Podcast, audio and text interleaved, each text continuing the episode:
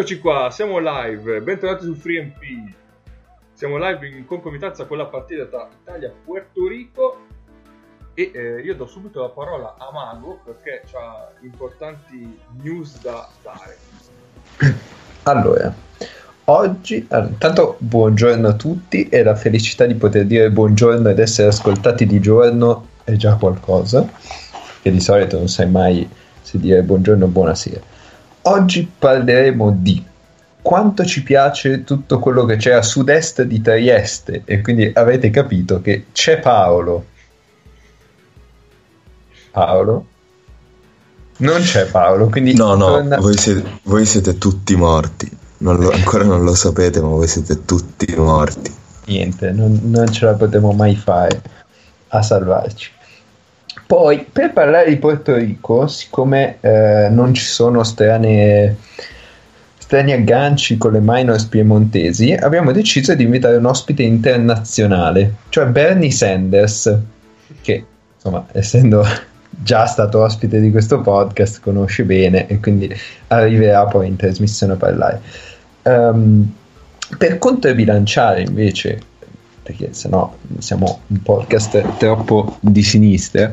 Um, per controbilanciare abbiamo deciso di um, chiamare Boris Johnson per rispondere, il quale però ci ha detto che già non gli frega un cazzo dell'Europa, figuriamoci di Porto Rico, quindi no, non c'è modo di, di bilanciare.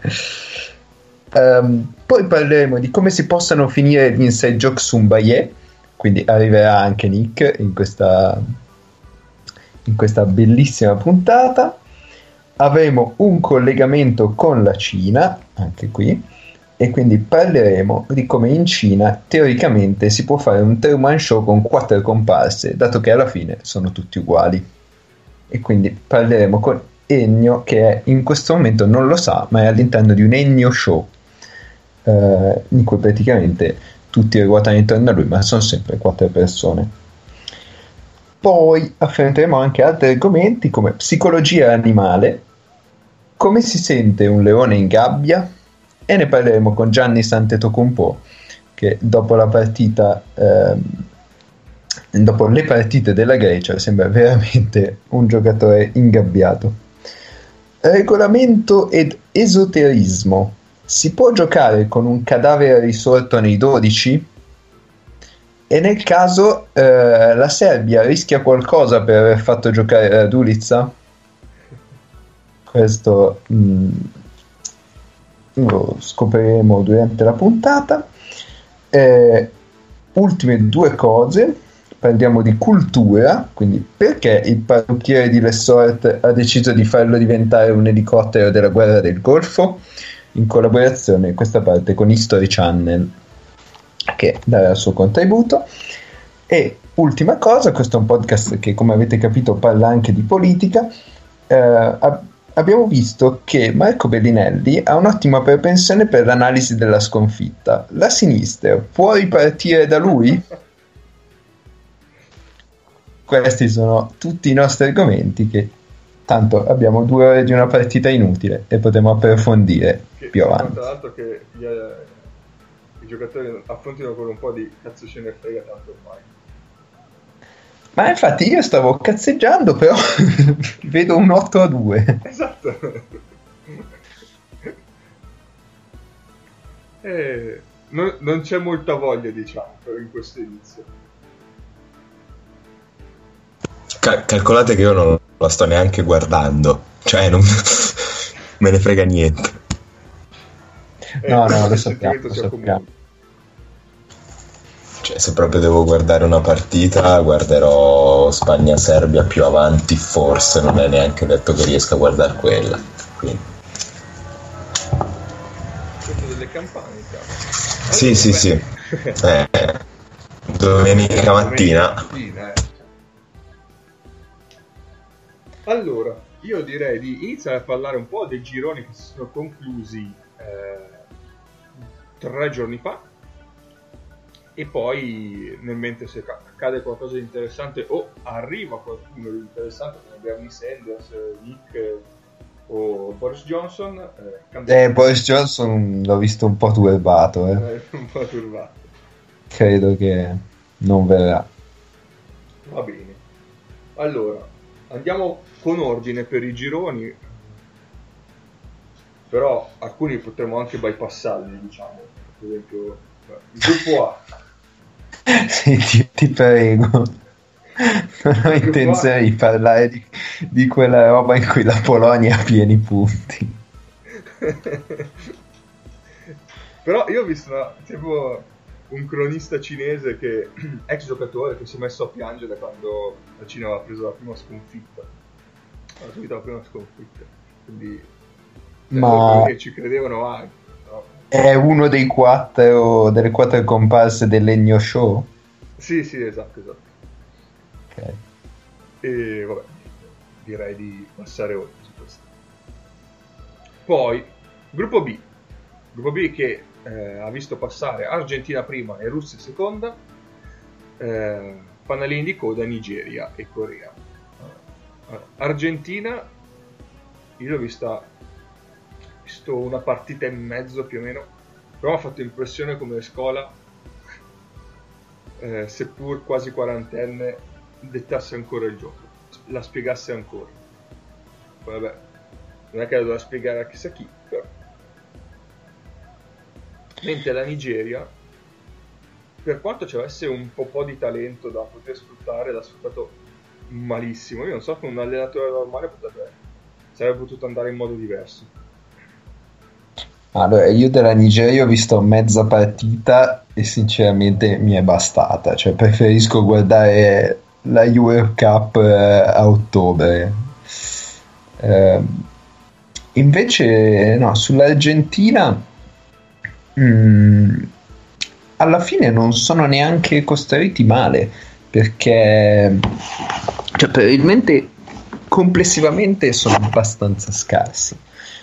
Però hanno due o tre figure chiave ruoli chiave appunto che gli permettono di stare in partita con chiunque. Cioè alla fine eh, hai dei trattatori di palla ottimi hai Campazzo, hai Vildosa eccetera.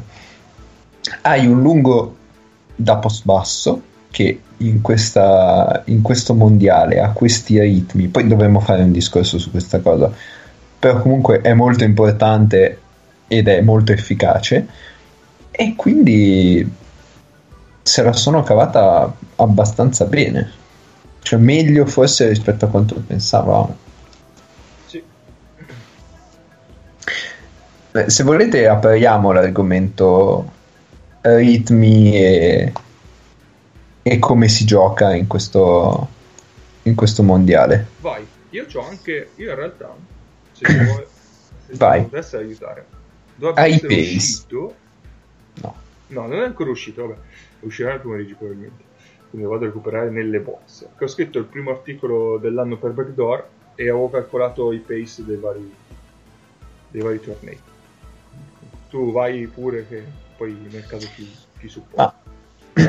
Allora, come si è visto dalla- dal dominio dell'essere appena risorto dalle proprie ceneri, ovvero Radulizza, ehm, avere un giocatore che crea dal post basso per se stesso, per gli altri, è abbastanza indifferente, ehm, è molto utile perché le squadre non riescono a correre.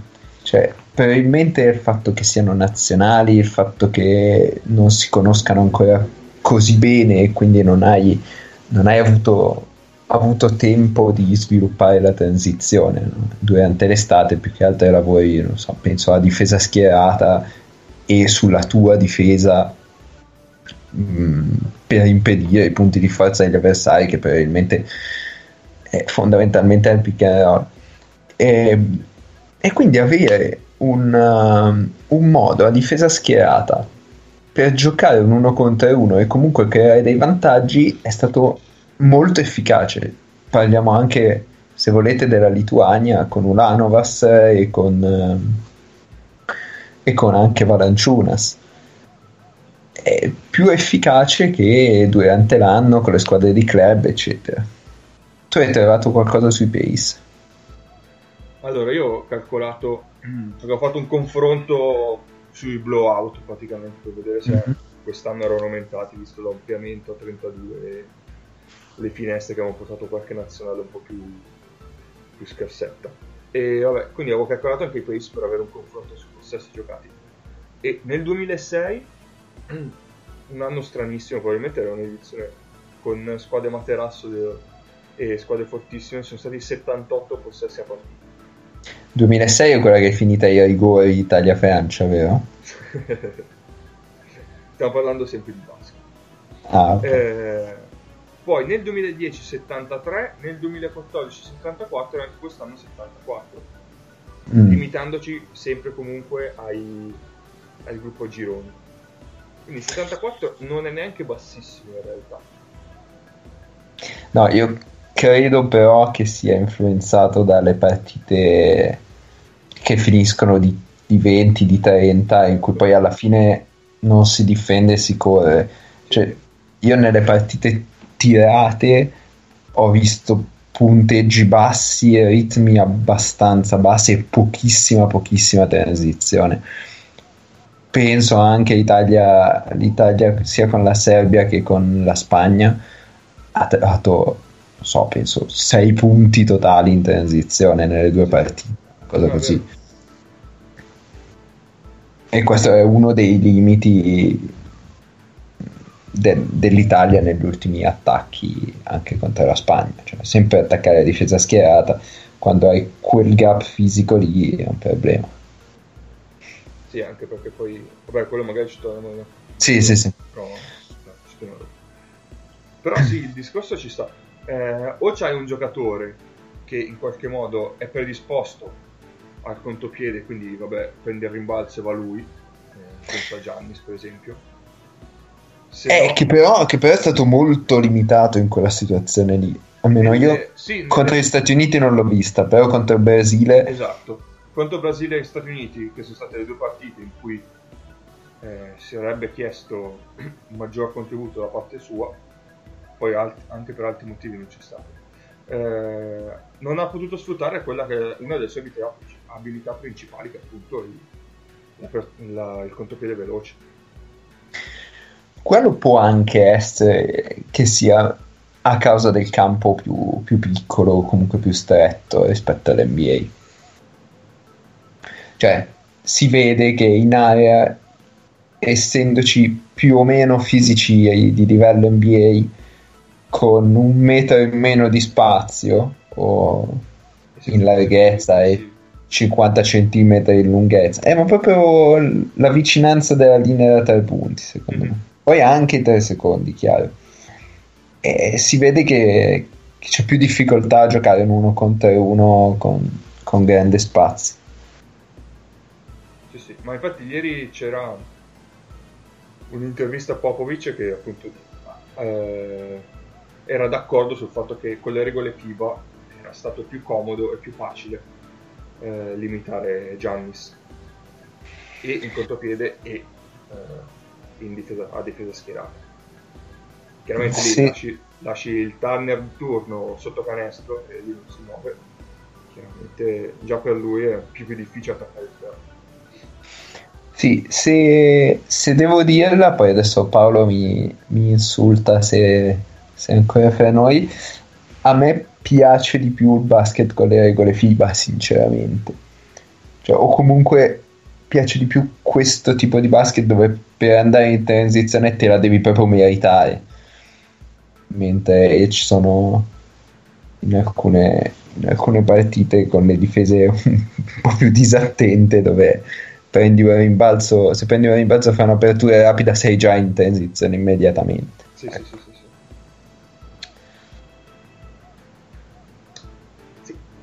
Eh, niente. Chiudiamo la parentesi ah, fa... eh, pa...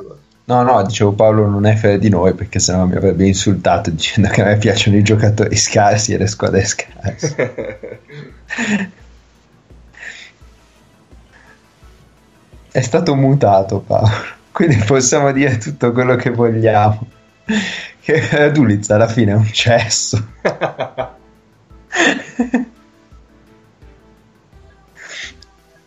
ha detto che non mi insulta ma non è d'accordo. Molto, molto Voltaire in questa cosa. Eh, molto, molto sì. Va bene, andiamo avanti, quindi dopo il gruppo... Siamo al gruppo C, quello tra l'altro col Puerto Rico che stiamo affrontando attualmente, di cui siamo sotto di 7 punti, 20-13, c'è un po' di carestia offensiva, però ho visto anche a un basso in quintetto Pilloi già in campo, quindi sto usando un po' quelli che hanno giocato di meno durante questo momento Eh. che tutto sommato. Tra l'altro, filo in campo vuol dire rovinare Vitali non concedendogli. No, no, quello, parliamo- Quello, no, no, sì, io la butto lì poi. un argomento, però sì, un bel... come si, come si chiamano queste cose? Anticipazione sulle cose. Eh, girone C con Spagna e Puerto Rico direi che anche qua... Sì, la Tunisia fuori e Puerto Rico dentro, però grosse sorprese non ce ne sono state. Ma eh, io sinceramente non ho visto niente di questo girone. No, forse ho visto Tunisia. Boh, ho visto no, Spagna-Puerto Rico, un pezzo di Spagna-Puerto Rico. Però mm, non mi sono sentito di affrontare Tunisia e Iran. Mi dispiace. mi dispiace per i fan del genere. Poi, gruppo D, ne vogliamo parlare adesso o poi andiamo a parte con l'Italia? No, vai, vai, parliamo adesso. Apriamo, apriamo l'argomento. Va bene. Secondo- Allora, è il gruppo dell'Italia, ovviamente, dove è passata la Serbia prima l'Italia seconda. Eh, beh, diciamo che le due partite cuscinetto con Angola e Filippine erano quelle che erano e sono finite come sono finite. Il- lo scontro tra Serbia e Italia è stato mm, molto aperto fino a metà terzo quarto, adesso vado un po' a memoria. Sì. la Serbia ha preso il largo ed è stato cioè, per l'Italia quasi impossibile ri- ritornare a portarlo. Però secondo me fino, sì, fino a metà terzo quarto, sì, sì. C'è stato-. C'è stato il momento di Radulizza lì. C'è stato un momento di Radulizza. Sì, sì Radulizza ci ha, ci ha massacrato quei tiri liberi praticamente. Subiva fallo, Sì. andava in lunetta. Sì. E ne ha fatti tipo 12 su 13. una cosa del genere. Comunque, per quanto riguarda la Serbia, ho notato tante, ehm, tanti quintetti con due lunghi che io sinceramente non pensavo potessero giocare insieme. E, e forse se li sono potuti permettere anche perché noi non, non abbiamo attaccato così sistematicamente i due lunghi. Cioè, in un Gallinari marcato da uno a caso per Jokic, Milutino, per Dulizza e, e Marjanovic, magari coinvolgerlo in qualche roll in più da palleggiatore. Lo so che forse non hai nessuno per andare a bloccare, però, però per fare questa cosa, attenzione. Ciao Egno. Ciao, ciao. Secondo collegamento transcontinentale di tempi. Allora, notiamo del possiamo anche fare poi l'ultimo. Madonna santa.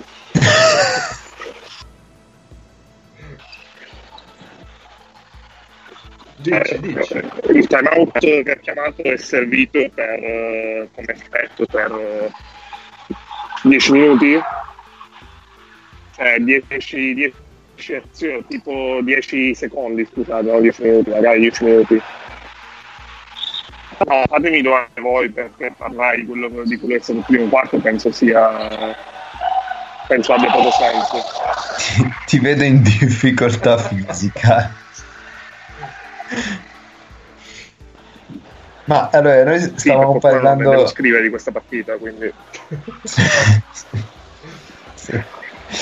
Stavamo parlando del girone dell'Italia e nello specifico Quale? di, di Italia-Serbia, il primo.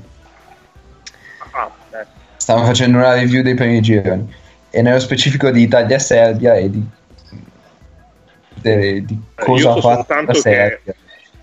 Dimmi. Allora, eh, io contavo, su- dico, vabbè, vedo delle belle partite. Allora, qua 46, 46, 31, 59, 15, 5. Questi sono gli scatti delle partite del girone di Fosciando. Per me è che quella di 5 penso sia eh, la partita più orripilante eh, della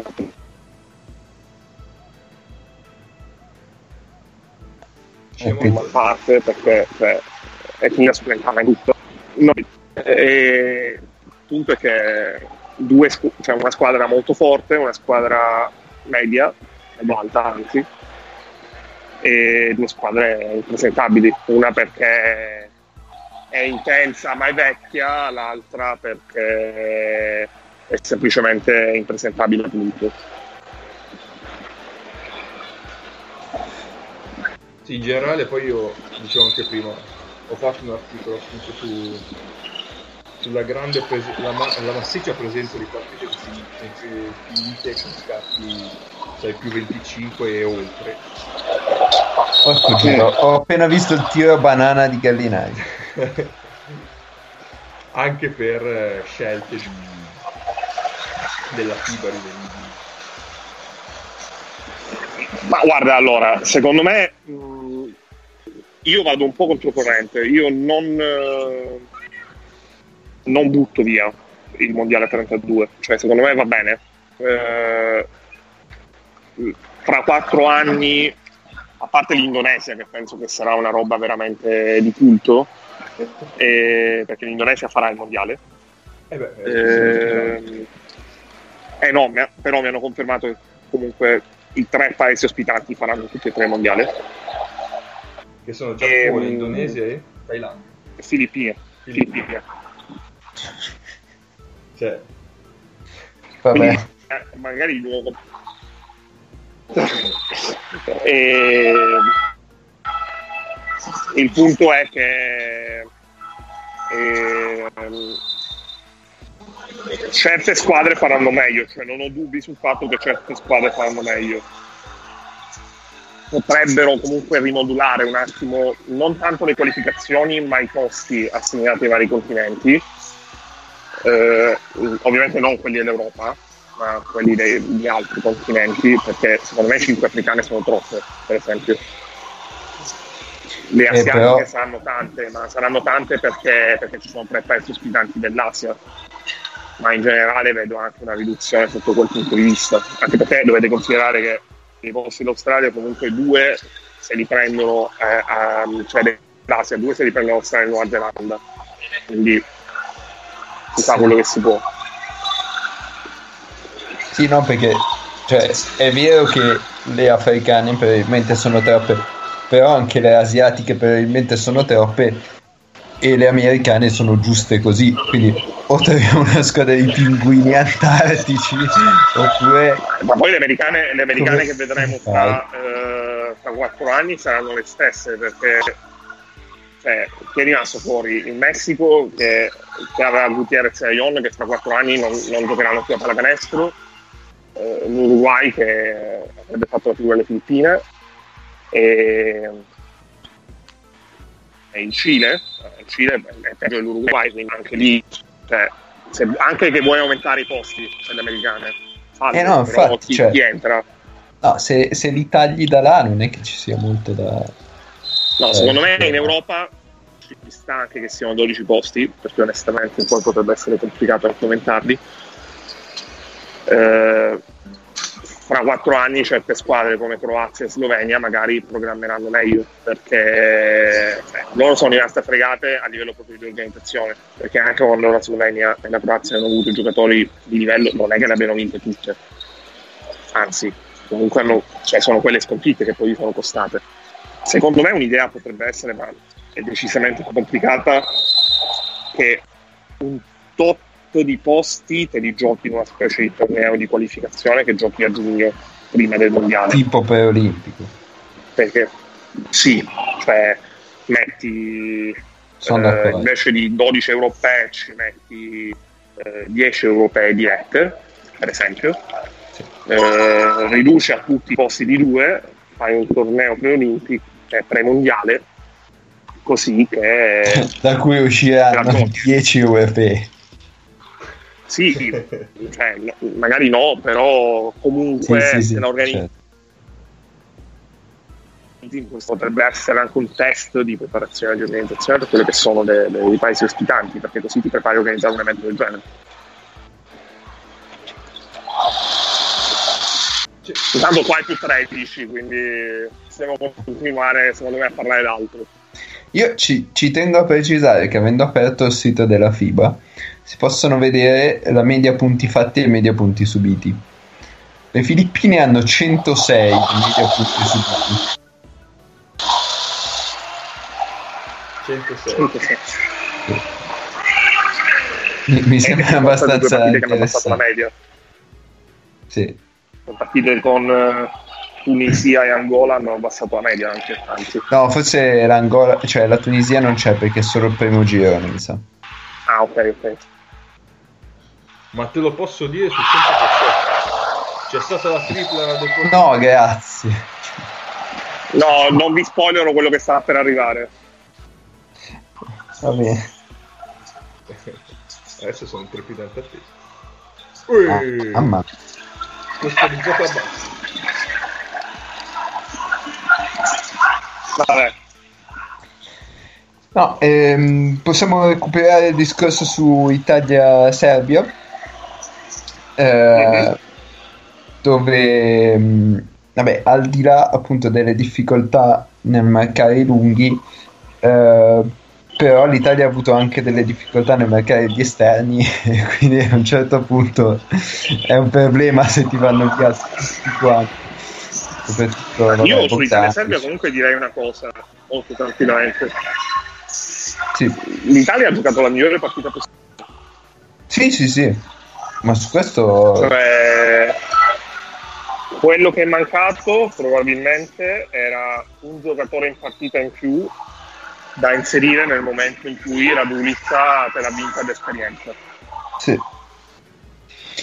Perché in quel momento tu con un giocatore esperienza in più che magari faceva legna, pure lui dalla tua parte, attenuavi, perché comunque anche dopo la, la sfuriata di Radulizza l'Italia è arrivata a meno 8 con la tripla di Danielli a inizio ultimo quarto, però lì eri morto e Bogdanovic era già entrato in ritmo, quindi è finita. Sì, quello è l'altro fatto, che sei arrivato morto alla fine, ma secondo me non è un problema delle rotazioni di sacchetti, nel senso No, che assolutamente, facevi delle rotazioni no. diverse, arrivavi vivo ma sotto di 30, tipo, quindi No, no, sulle rotazioni secondo me è applicabile la partita con la Spagna, assolutamente non alla partita con la Serbia. sì. Ehm, sì, Voi mi anche con... sentite bene? Sì, sì, sì. Sentiamo solo dei suoni sentite sottofondo ogni tanto, ma... in ma non è grave. Ehm, no, invece sulla partita con la Spagna, eh, ah, prima di tutto devo rispondere a Giovanni che ha tentato di istigarmi in ogni modo e dico che Claver non ha giocato da tre, ok? No, assolutamente no. Perché, perché nei quintetti con Guancio e Claver Juancho, l'ha fatto più Juancho il tre. Esatto, Guancio, Guancio partiva più esterno, partiva dal palleggio e marcava da Tome, mentre Claver era su Gallinari. E secondo me è stata una grande dimostrazione di come Claver difensore su un 4 perimetrale sia una cosa che in Europa hanno pochissimo. È veramente forte a difendere su 4 perimetrali. Sì. Cioè, ha fatto un lavoro su Gallinari In attacco erano uno in meno, però questo comunque va aggiunto. Eh, Aspetta. però, Con lui in campo in attacco erano uno in meno.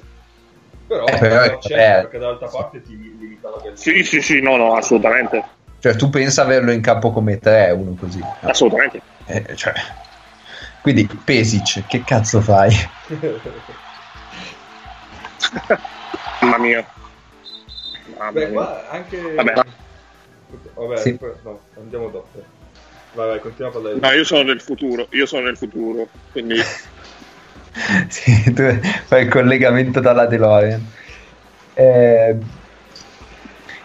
e anche, anche secondo me nella partita contro la Spagna abbiamo poco coinvolto Gallinari in roll da palleggiatore, che magari non è il suo, però per i difensori che aveva contro, escluso il momento in cui aveva Claver, forse avrebbe potuto dare qualcosa di più.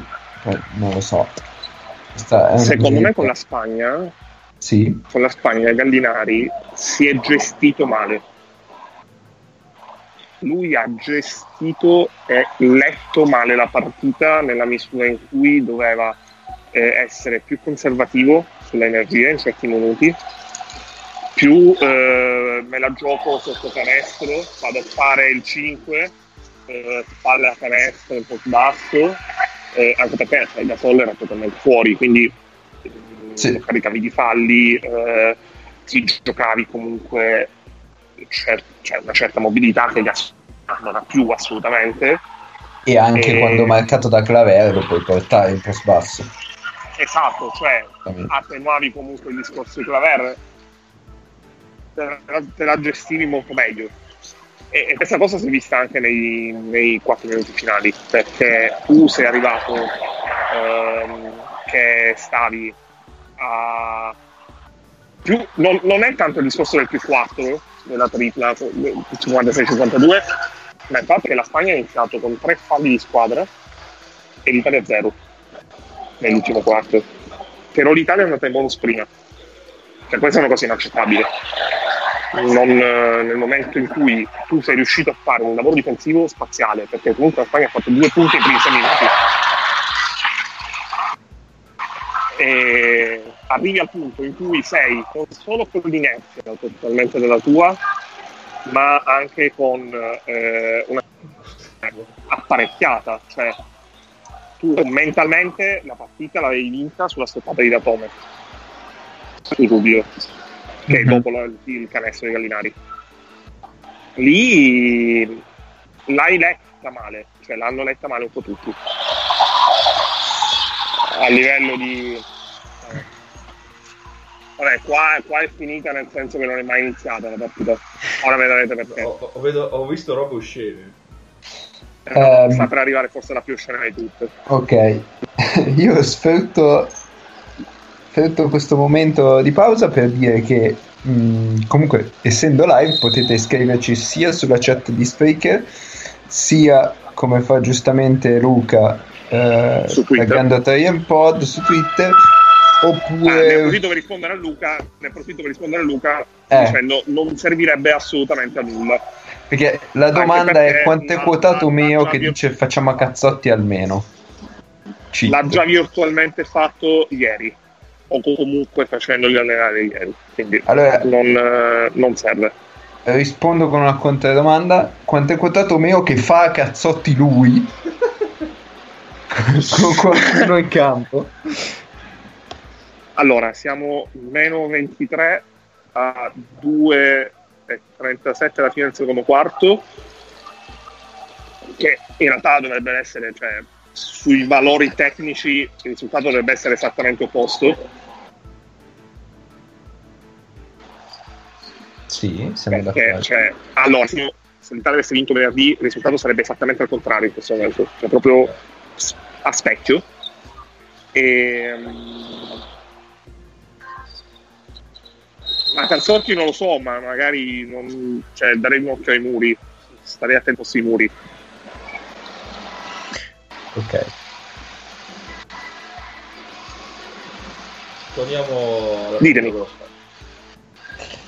Um, no, boh, io penso che sull'Italia più o meno abbiamo detto tutto nel senso che anche i, i tiri che sono stati criticati di Bellinelli alla fine, alcuni eh, derivano dal fatto che hai creato dei vantaggi, hai creato degli accoppiamenti lungo contro piccolo, eh, Gallinari nello specifico un paio di volte era in post basso accoppiato contro o Rubio o Yul, non mi ricordo e prima di tutto li hai creati a 7 secondi dalla fine del possesso.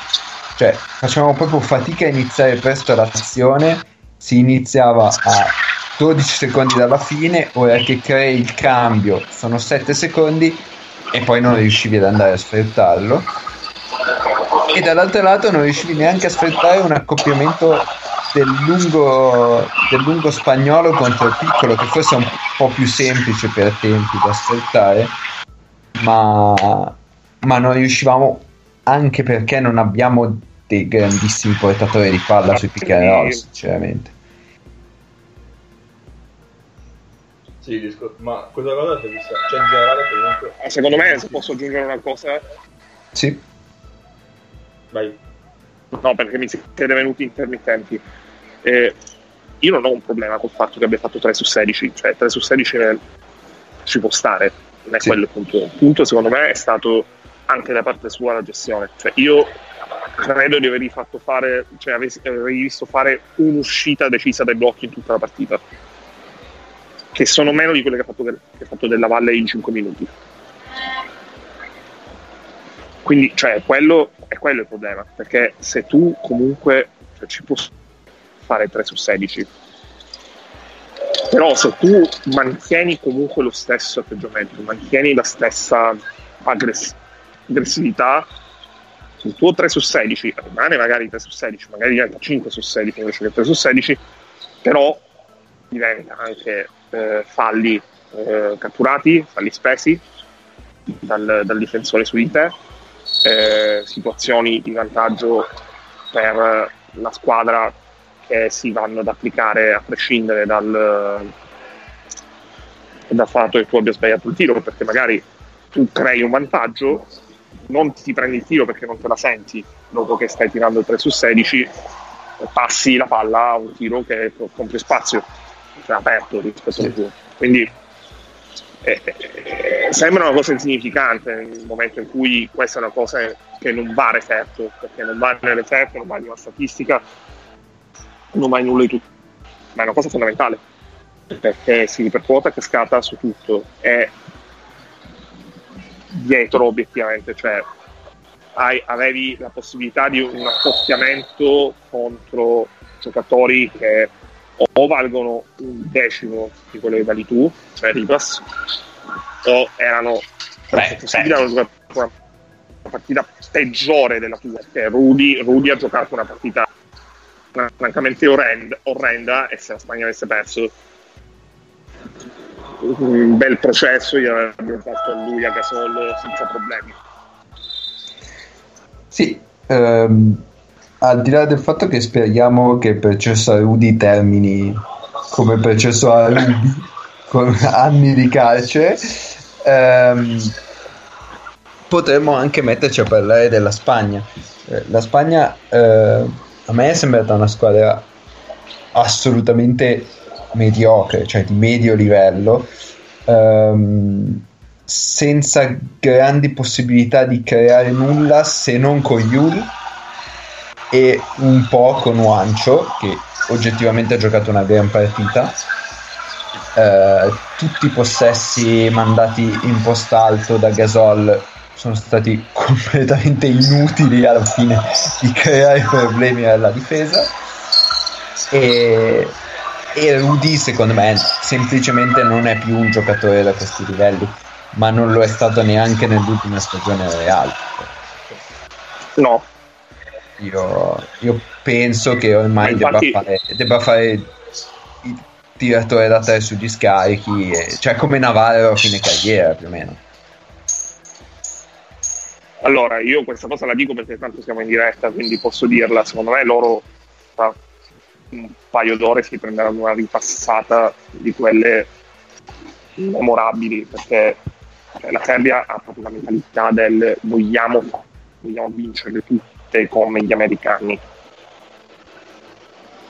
E, concordo e- e- cioè, ma darne 30 a loro, darne 35 a loro oggi darebbe un segnale enorme. Loro, io non sono affatto sicuro che loro eliminino l'Argentina o la Polonia.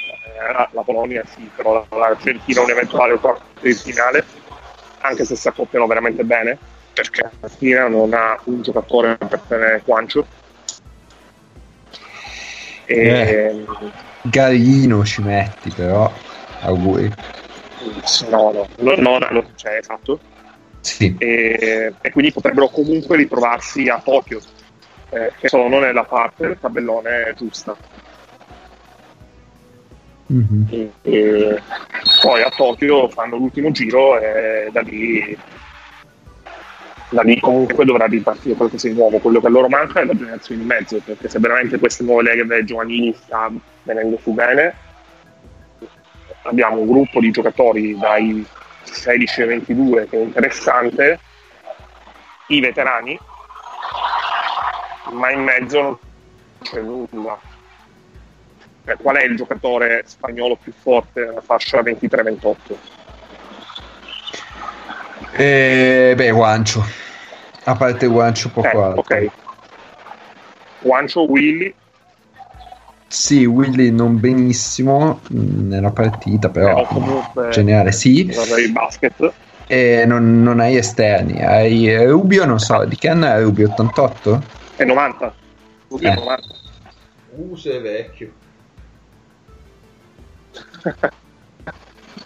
Però Rubio già è passati 28. Cioè, Rubio Sì, sì. europeo 21 lo fa. Sì, sì. magari anche il mondiale 23, eh, che potrebbe essere l'ultimo torneo ad alto livello. Sì, però non hai nessuno dietro, cioè. Eh, appunto, cioè, Sì, sì. hanno convocato Colom. Eh, non è che hanno convocato Colom perché, perché Colom è forte, ha avuto, perché dietro Colom non c'è nulla. Ecco, qui, qui potremmo lanciare una battaglia di civiltà. Ma Jaime Fernandez era così rotto? Cioè, me sì. perché Se conti non che Colom. sta calcando con misurino. Eh, Boh, io, io Jaime, se fosse intero, Jaime lo porterei tutta la vita. Va bene, Va bene. Continuiamo i gironi. vai. L'ultima cosa sulla Serbia. E secondo me c'è, erano partiti con la consapevolezza di essere forti. Poi hanno visto che gli Stati Uniti non sono così dominanti e hanno, hanno ancora di più aumentato la, la voglia di vincere tutto. Comunque, Io ho sempre dei dubbi su, no, ma quei, su quei quintetti a due americani però, però va bene. Sì, no, beh, cioè, Allora, la ognuno Serbia- ha i suoi difetti, diciamo.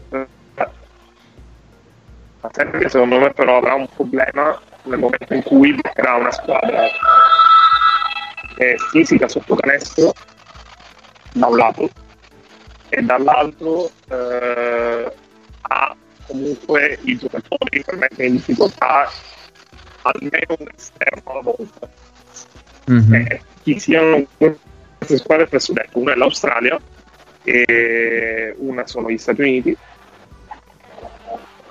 Per come si sta configurando il tabellone l'Australia dovrebbe essere la semifinale gli Stati Uniti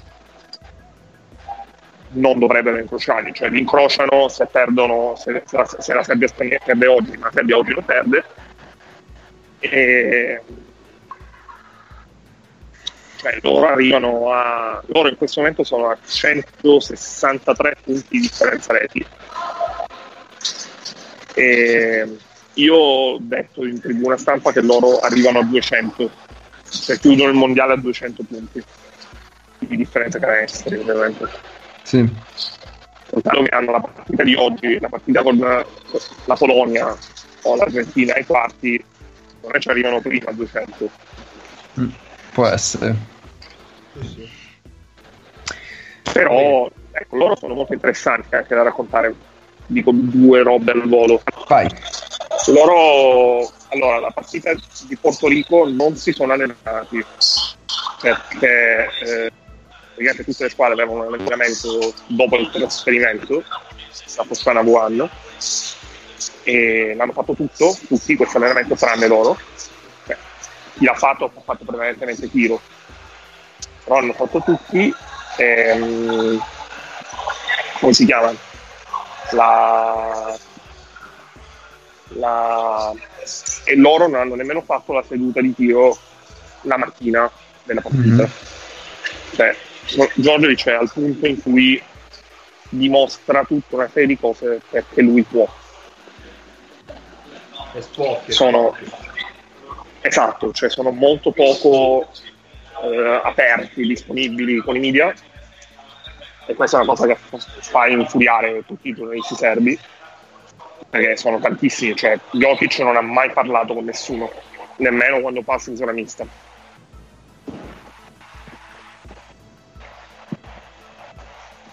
Per esempio, cioè, l'unico che si ferma abbastanza volentieri era Dulitz. Mhm. Eh, boh, Quindi- vediamo, magari questa chiusura gli si rivolta contro poi, eh. Secondo me sì. Cioè, magari si sta mettendo troppa pressione con questa cosa. No, quello, quello non so. Quello non è- secondo me non è tanto quello, perché cioè, loro sono veramente sempre concentrati, sempre che danno tutto. Cioè, il mio, mia- il mio dubbio su di loro è che secondo me loro non hanno margine per alzare ancora il più il livello. Mm. Se ci sono squadre che possono crescere, loro non sono queste. Cioè, loro sono già a un livello altissimo, che non è detto che possa essere pareggiabile da qualcuno, da qua alla fine Sì, da sì, qua sì, domenica certo. prossima. Ci sta. Però io posso dire che gli Stati Uniti hanno margine di crescita. Australia probabilmente ancora un po' di margine ce l'ha. Loro no.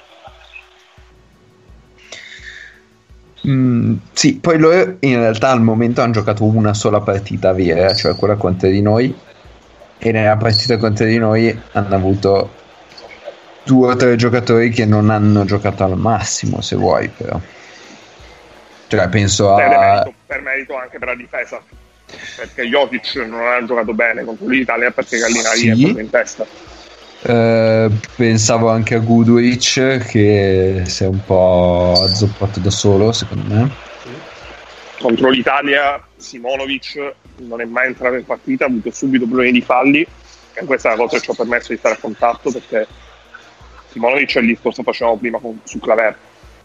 Sì. cioè è quello che per la, quello che per la Spagna è Claver, per la Serbia è Simonovic. Sì, però loro possono mettere, cioè, esce uno, mettono Lucic e non è un gran problema. Per la Spagna è un pochino più problematica questa cosa. E poi, e poi Bielizza non ha neanche messo la terza contro di noi. Ah, vi segnalo che è la terza volta che l'Italia è sotto di 20 l'intervallo di una partita del mondiale ed è una cosa che non succedeva dal 1963. Direi che questo dato dice tutto.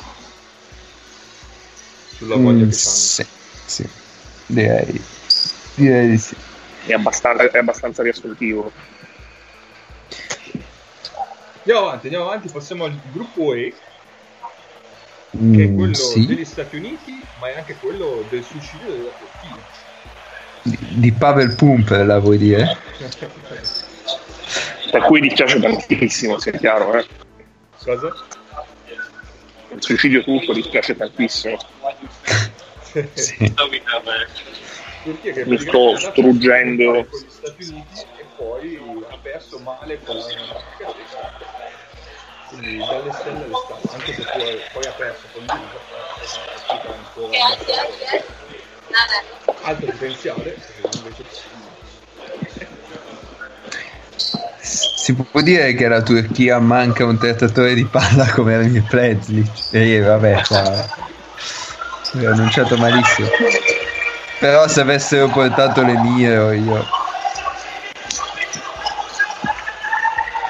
Intanto vi aggiorno immediatamente su Pavel Pumperla che ha fatto 7 punti contro il Giappone, quindi molto bene, e 5 punti con 100% al tiro contro il Brasile. un giocatore totale. Sì. Io purtroppo non l'ho vista Repubblica Ceca Brasile, vorrei recuperarla. Eh, no, neanche io l'ho Me vista. la raccontate? no, non l'ho vista neanch'io. Non l'ha vista nessuno di noi. Vabbè, tu vuoi recuperarla per, per B1? Mago, se vuoi ci sono gli highlights adesso su Sport. Ah, eccola qua. Perché l'hanno trasmessa ieri? Eh, non lo so, Sai che non lo so, non penso. Mm. Comunque la Repubblica Ceca è la rivelazione del No, secondo me è la Polonia. E non lo dico per il girone facile. Mm. Sono loro perché hanno fatto una preparazione peggiore per sfidare l'Italia. Cioè, le hanno perse veramente, cioè hanno perso dall'Iran. Sì. E, e invece, cioè, dovessero vincere oggi, secondo me non è assurdo pensare, pensarli in semifinale. Però, cioè, però quante squadre hanno incontrato? Cioè, anche la Russia. La Russia, Io Polonia e Russia non l'ho vista, però la Russia l'ho vista giocare un, un paio di volte. Cioè, abbastanza imbarazzante la Russia, eh. no, la Russia ti logora. Cioè, non c'è. Sì, ma non c'è niente. Non, non c'è niente. È la squadra destrutturata la Russia. E no, lo so, lo so. Cioè, hanno solo giocatori d'esperienza che fanno giocate d'esperienza e poi danno palla a Kulagin e fa lui. Cioè, Ah, siccome vorrei vederlo il secondo tempo, anche se forse non lo vorrebbe giocare nessuno. Ehm, mi va se vi faccio un po' di racconti. Intervistatemi su dei racconti anche fuori campo, così poi vi saluto. ok. Eh, conti fuori campo. Ma autointervistati. Dai, no, Fai- aspetta, no, no, fai mezzo. il cibo, Egno. Allora, eh, in questo momento sono fuori dalla porta del eh, Media Lounge, in cui ci sono degli snack, cioè fondamentalmente robe dolci e banane Sì. e crackers. Dopo questa partita arriverà la cena. Sono molto curioso di scoprire cos'è la cena. La cena, la cena dell'altra sera c'era una roba che sembrava pesce, delle verdure saltate col wok, però non le ho toccate, ehm, del riso in bianco, che è la salvezza fondamentalmente per poi arrivare a dopo la partita, dove vai a mangiare dopo la partita fuori. E, e poi in realtà abbiamo scoperto che a Wuhan c'è... Sì, sì, sì, ovviamente. E poi abbiamo scoperto che a Wuhan c'è il chioschetto di McDonald's di di palazzo che ti dà delle robe di McDonald's, però non perché loro le cucinano. A comprare McDonald's eh, ufficiale. Ma cos'è? Ok. Ieri sera, no, ma qua la situazione andrà notevolmente meglio a Shanghai e a Pechino, perché io adesso domani andiamo a Shanghai e anche lì probabilmente seguiremo que- quelli che sono i quarti di finale meno belli, perché uno è la Serbia che darà al- altri 30 punti alla malcapitata di turno e l'altro c'è la possibilità che sia tipo Australia Repubblica Ceca, per esempio, quindi Mm. non benissimo. No? E, mm, il punto è eh, di esperienza a fare con eh, come si chiama una- quella che è la specialità di, di, di One si chiama hot pot praticamente ti prendono una, una cosa che un tegame che ti mettono a cuocere un po' all'inizio. è una specie di fonduta soltanto che al posto della fonduta c'è una zucca bollente che funge da, da elemento fu- che cucina e con eh, ci puoi mettere dentro verdure, ci puoi mettere dentro eh, carne, pesce, varie cose. La fai noodles soprattutto, e la fai cuocere e poi te la, te la mangi. È una roba che è un casino, ti macchia in maniera vergognosa, però ecco, praticamente io ho rimesso tutto perché ho sbagliato la cottura delle- degli ingredienti e quindi sono stato malissimo. Però devo dire che è stato l'unico problema che abbiamo avuto veramente col cibo, al netto del fatto che eh, nessuno parla inglese, quindi a meno di eh, se il traduttore, se il Google Translate funziona bene, si ordina con Google Translate o con i menu fotografici. Quindi quando voi in Italia vi lamentate del fatto che i menu fotografici siano brutti e eh, poco poco fisici, sappiate che i menu fotografici all'estero possono salvarvi la vita. Sì. E, mm, Confermo. e poi no, il fatto, cioè, comunque qui tutto costa veramente pochissimo, quindi alla fine riesci a mangiare bene in posti dove il cibo è veramente buono, non solo cinese, spendendo 5 euro assai assai 10, quindi Ok. questo è un aspetto situazione invece alcolici barra birre. vanno pazzi per la Budweiser Ok. totalmente malati. Infatti sarà interessante vedere se ci sarà ancora l'embargo degli Stati Uniti. Eh, quello che di Trump potranno continuare a bere. Poi la birra loro non è male. Qua vicino a Buana Palazzetto c'è un posto che è birra importata comunque europea. A prezzi onesti specialmente tieni conto che è importata. E, Ciao anche a te. Vabbè K l'ha riconosciuto di chi era la voce forse Eh, no, no, cioè... Chi era? era Emiliano Ah, Ah, era Emiliano. quindi abbiamo avuto anche ospite Emiliano- a sua insaputa. Però esatto. questo lo mettiamo in descrizione portando su... su Certo, certo. no metti il geotag e, e- e poi no ma sotto questo punto di vista bene. A parte ieri sera.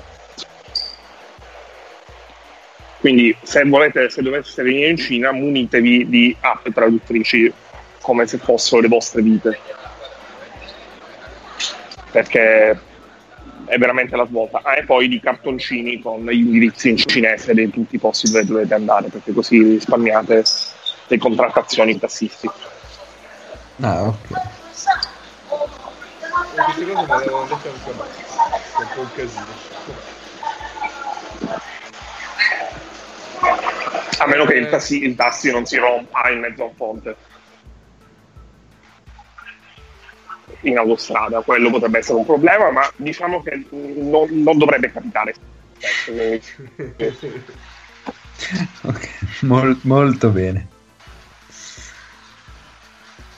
Hai tempo per un'altra domanda o... sì sì sì dai Io ho una domanda Ah, seria in realtà. i tre possessi del terzo quarto mi perdo No, no, cioè Dimmi. una domanda... Anche il pubblico se ha domande. Anche il Non so. ovviamente. cioè. No, una domanda che penso sia... No, quello mi risponde in chat. Che pe- e penso tu, po- eh, Sì. tu lo sappia. Qua- eh, cosa deve fare la Grecia per passare? Allora, mentre ti sto per formulare la risposta, FIBA ci ha mandato le ipotesi di parità, quindi le apro in tempo reale per evitare di dire una gigantesca puttanata, Perfetto. perché l'unica, l'ultima cosa, cioè l'ultimo mio aggiornamento era che eh, dovesse vincere di almeno 12 punti e ovviamente gli Stati Uniti battere eh, il Brasile. Perché l'arrivo, cioè ehm, la classifica, eh, la classifica USA, 13 per gli arrivi. secondo me.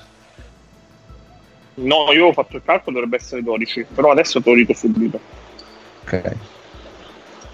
No, aspetta, aspetta, aspetta. Esatto, 12 punti, almeno 12 punti. Scusa, è Repubblica Ceca Grecia, giusto? Sì, Ma, sì, sì, 12 punti. E la Grecia parte da meno 1. Ma contano solo quelle. Ah, perché conta la Vulsa, no, no, giusto, no. giusto, giusto, giusto. sì, ok, sì, ok, ok. La totale conta eh, per la classifica finale, cioè per quelle che sono alla seconda fase che chiuderanno il loro mondiale tra oggi e domani, nulla al limite a posizione che poi va a impattare anche sul ranking FIBA. Sì. Ehm, però l'Italia credo dovrebbe rimanere attorno al tredicesimo posto. Cinque anni fa non ha giocato il mondiale, quindi non perdono zero mentre squadre che non si sono qualificate, tipo la Finlandia per esempio, eh, dovrebbero scendere perché adesso non ci sono state al mondiale. E, mm, mentre c'è una possibilità che vede il- gli Stati Uniti fuori, perché esiste, allora il Brasile dovrebbe vincere di almeno 22 punti di scarto e la Facile. Repubblica Ceca dovrebbe battere, dovrebbe battere la Grecia, ovviamente. Sì. In quel caso Brasile e Repubblica Ceca vanno ai quarti e credo il resto del mondo si spara. O festeggia. Beh, Djordjevic eh, sicuramente festeggerebbe. Eh, infatti. Cioè, o, o spara a se stesso o spara per aria per festeggiare. Esatto. Intanto eh, rimontone alert. eh. Sì, sì, sì, sì. Infatti eh, vi saluto, se ci sono domande scrivetemele in chat perché così vi rispondo. Va bene. Grazie Ennio. Contesto. Ciao, Ciao Ennio. ragazzi. Ciao. Oh, sì, cosa qualcosa di interessante? Eh, adesso lo vedremo anche noi comuni mortali che siamo dall'altra parte della Terra. Ehm, Va bene, Vabbè, di- fare questa domanda perché sapevo che lui avrebbe risposto. direi Eravamo Ah, rimasti al gruppo E. hanno garottato biliga. Ehm, gruppo E, aspetta, eh, che arrivo. Gruppo E, gruppo E, gruppo E. Ah, ok. Giusto. Che vabbè, adesso di per sé abbiamo già risposto. Mancanza di Emir Pez, dice ok. Ehm, Io mi sono visto tutte Sì. le partite del Giappone perché vabbè. bra- bravo, tempo speso bene. Perché dovevo rendere onore Come alla sta? maglia di Hachimura che ho Come sta Rui? e ha fatto un po' fatica in realtà. Però era anche poverino, c'era l'unico marcato dal- dalle difese. C'era Certo. i cinque difensori che avevano un occhio di riguardo per lui, quindi era complicato poter... Però contro Turchia e Repubblica Ceca non ha fatto malissimo, contro Juve invece ha fatto solo due canestri dal campo, ha fatto molta molta fatica. Ah, ehm, intervengo adesso un attimo sull'Italia, giusto perché ho visto adesso quella situazione lì. Ma la smettiamo di portare dei blocchi mentre Abbas palleggia? È inutile, non serve a niente. Non li sa sfruttare. No, po- ma poverino, ma nel senso... Ecco, adesso magari segnava stata replay e io devo stare zitto per l'eternità. Ma, cioè, o non difendono come in questa situazione, oppure non ha, non ha alcun senso. Cioè, è troppo meglio come attaccante del recupero a bass Certo, piuttosto che come palleggiatore. Vabbè, certo, certo. aperta, aperta e chiusa parentesi. Gruppo. Eh, eh? Gruppo F. Gruppo F. E gruppo F mi sa che dobbiamo parlare della Grecia. Eh sì, che vabbè, eh, Giannis ha fatto fatica come se si giocasse a uno sport diverso, eh, almeno contro il Brasile. Eh, Montenegro non l'ho visto, ma sinceramente penso di non essermi perso nulla. E la Grecia, la Grecia è strutturata in modo strano perché mh, teoricamente Giannis al suo meglio sarebbe palla in mano a lui. esatto. Però c'ha già i due handler che, Però, esatto, hai Calates e Lucas che, che, Che in un contesto FIBA sono- eh, anche perché sono proprio più efficaci rispetto a Giannis in un attacco a metà Calates. campo. Vabbè, Calates eh, Perché sai, Slucas, Ah. vabbè, dici, vabbè, ti riduco un po' i possessi, però spot up comunque magari mi Sì. comunque una mano. Calates invece no, cioè se non c'ha la palla in mano diventa... È come se non, ave- non, ave- non, ave- non lo ha in campo. sì, Calates eh, sinceramente lo vedo abbastanza limitabile però comunque a questo livello. eh. Cioè, io l'ho visto poi i suoi punti li fa, le sue azioni le fa. Però la possibilità di passare dietro a quei blocchi è, è troppo, è troppo invitante per i difensori. Certo, certo. Poi, poi segna anche eh, in alcune situazioni, però condiziona proprio tutto il gioco della squadra. Beh, contro il Brasile mi ricordo sono passati dietro due volte negli ultimi minuti infatti lui ha preso due triple sbagliate. Sì. E in quell'azione lì punto a punto pesavano tanto, tanto, tanto. Partita Che ogni tanto, ogni tanto forse ci starebbe anche passare un tiro. Eh sì. Cioè, poi mi rendo conto che se non lo prendi, poi non lo prendi più. Eh. Cioè, se No, inizi, certo, a, senza se inizi a rifiutarlo è un disastro. Però, Sì, sì, sì. Però sì, questo, questo qua penso anche io penso sia il problema principale della Grecia, è che Giannis eh, sia efficace da handler, però la Grecia ha già altri due handler che è anche difficile non, non utilizzarli, quindi poi lui perde di efficacia sì, e poi appunto col campo più stretto e comunque l'area più stretta mh, non è così efficace. Cioè, è comunque un 2-13 che palleggia. Cioè, è, è chiaro che possa andare in difficoltà e possa, possa andare a palleggiare un po' dove non deve. Cioè, ogni tanto perdi dei palloni in modo inevitabile. Eh, beh, ho visto molto bene Parenthesis invece sì, e, e per tornare al- alla questione dei lunghi da post basso mh, lui è l'unico che, che crea dal post basso perché Borussis eh, mi sembra più cadavere di Radulizza e, e invece vabbè Beb Giannis eh, probabilmente non è mai nato e quindi vabbè. E intanto sto vedendo l'Italia che sta affondando sì, come il Titanic. Non ho visto tanti passaggi sbagliati come oggi. Per colpa di un sosia di Wilbekin a Vero? metà, per, a metà per Wilbekin e Manion Eh, quindi la Grecia insomma mi è sembrato semplicemente che la somma dei, dei valori dei giocatori fosse meno del, del totale ecco c'è Genio che immediatamente si lamenta sul nostro gruppo Eh. No, allora, aspetta, aspetta, aspetta. Qui mi istigano sulla Lituania. Non si parla della Lituania, va bene? No, si deve parlare. Perché sennò poi la FIBA mi incarcera. E vabbè, questo podcast non No, mai sì, sì. della FIBA, ma si deve.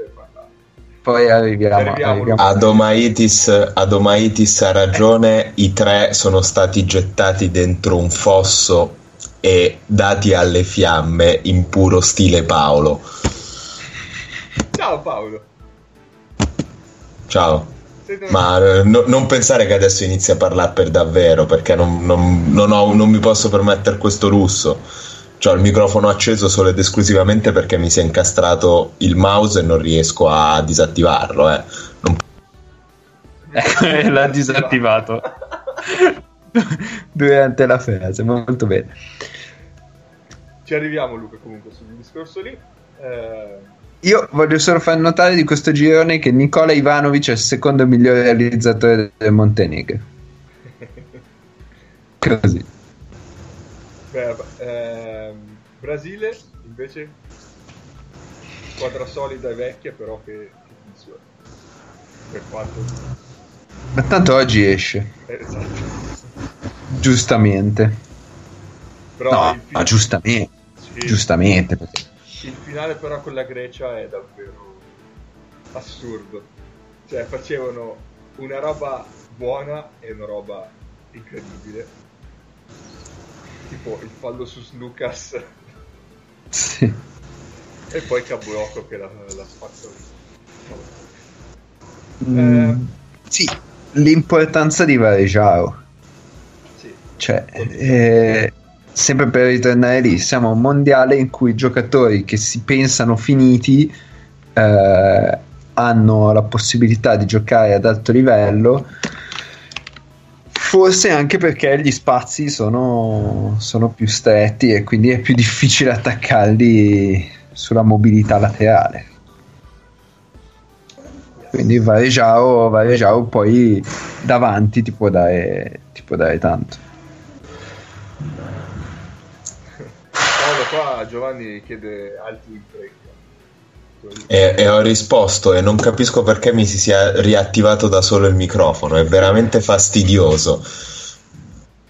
Cioè, io ho detto la pura e semplice verità, ovvero che di questa partita non me ne potrebbe fottere di meno, giustamente non potrebbe fottere di meno i giocatori e li capisco perfettamente, non, non mi sento di insultarli, alla fine nessuno ci obbliga a guardare questa partita, di fatto io non lo sto facendo e il mio problema in questo momento si chiama statistica bayesiana e importa una sega di, di Abbas che non sa giocare pick and roll. Proprio veramente una sega, non me ne frega un cazzo. Di Guarda, lo coinvolgiamo giusto adesso in un bel pick and roll e da via una palla clamorosa per Biliga. Esatto. No, clamorosa, vabbè, cioè Biliga da solo. però, però due punti da Handler due punti da Handler. Via. Porta a casa. Vai. Va bene, gruppo G, che è quello della Germania, giustamente, che è... ha fatto schifo. Cioè, diciamolo. E io, io, a un certo punto, dopo la nostra puntata, mi ero convinto che la Germania, cioè dopo la prima puntata dove dicevo, vabbè, la Germania passa alla seconda, eh, ho detto, però magari con la Francia la Germania se la gioca perché ha dei bei nomi, comunque eh, è una squadra strutturata bene, sì, appunto. Il, il primo quarto con la Francia è stato forse la fotografia di poi tutto il mondiale della Germania, cioè ha fatto il primo canestro da due punti dopo otto minuti più o meno. Mm, sì. Cioè, una roba assurda. Anzi, no, forse dopo 12 minuti. 12 sì, minuti. sì, sì, sì, dopo 12 minuti, il primo canestro... Okay. Il primo canestro sì, è stato sì. da 3, poi dopo un tiro libero, e poi un canestro da 2 di Voltman all'inizio del secondo quarto. Quindi sì, cioè una roba... Grande guerriero. Che poi alla fine con Votman sì. la stavano riaprendo, anzi erano arrivati lì a uno o due possessi con la Francia. Che è iniziato sì, segnare da tre, però è stato un po' uno spauracchio perché alla fine non l'hanno portato a casa e poi sono crollati. Il problema secondo me è che Schroeder se, se trova il momento in cui riesce a penetrare e a creare un vantaggio, ok. Però se no non riesce a creare per gli altri e però a palla quasi sempre in mano lui. Ma, ma lascialo in pace che si deve preservare per la stagione. non... Eh ma, cioè... Non mettere... Nel senso, un conto si deve fare il leader, un conto si deve fare quello che esce dalla panchina per dare instant point e così. È un leader? È il leader. Cheat. Vabbè, questa l'abbiamo capita in te, ma fa niente terzo segreto di Sati. E quindi... Ma quindi come Shredder? Male, male, male,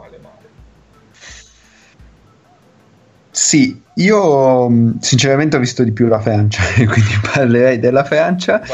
Ehm, allora, oltre al fatto terribile che al BC sia il play titolare di questa squadra e non faccia niente, cioè è quello che deve portare la palla di là senza perderla e poi meno fai meglio è.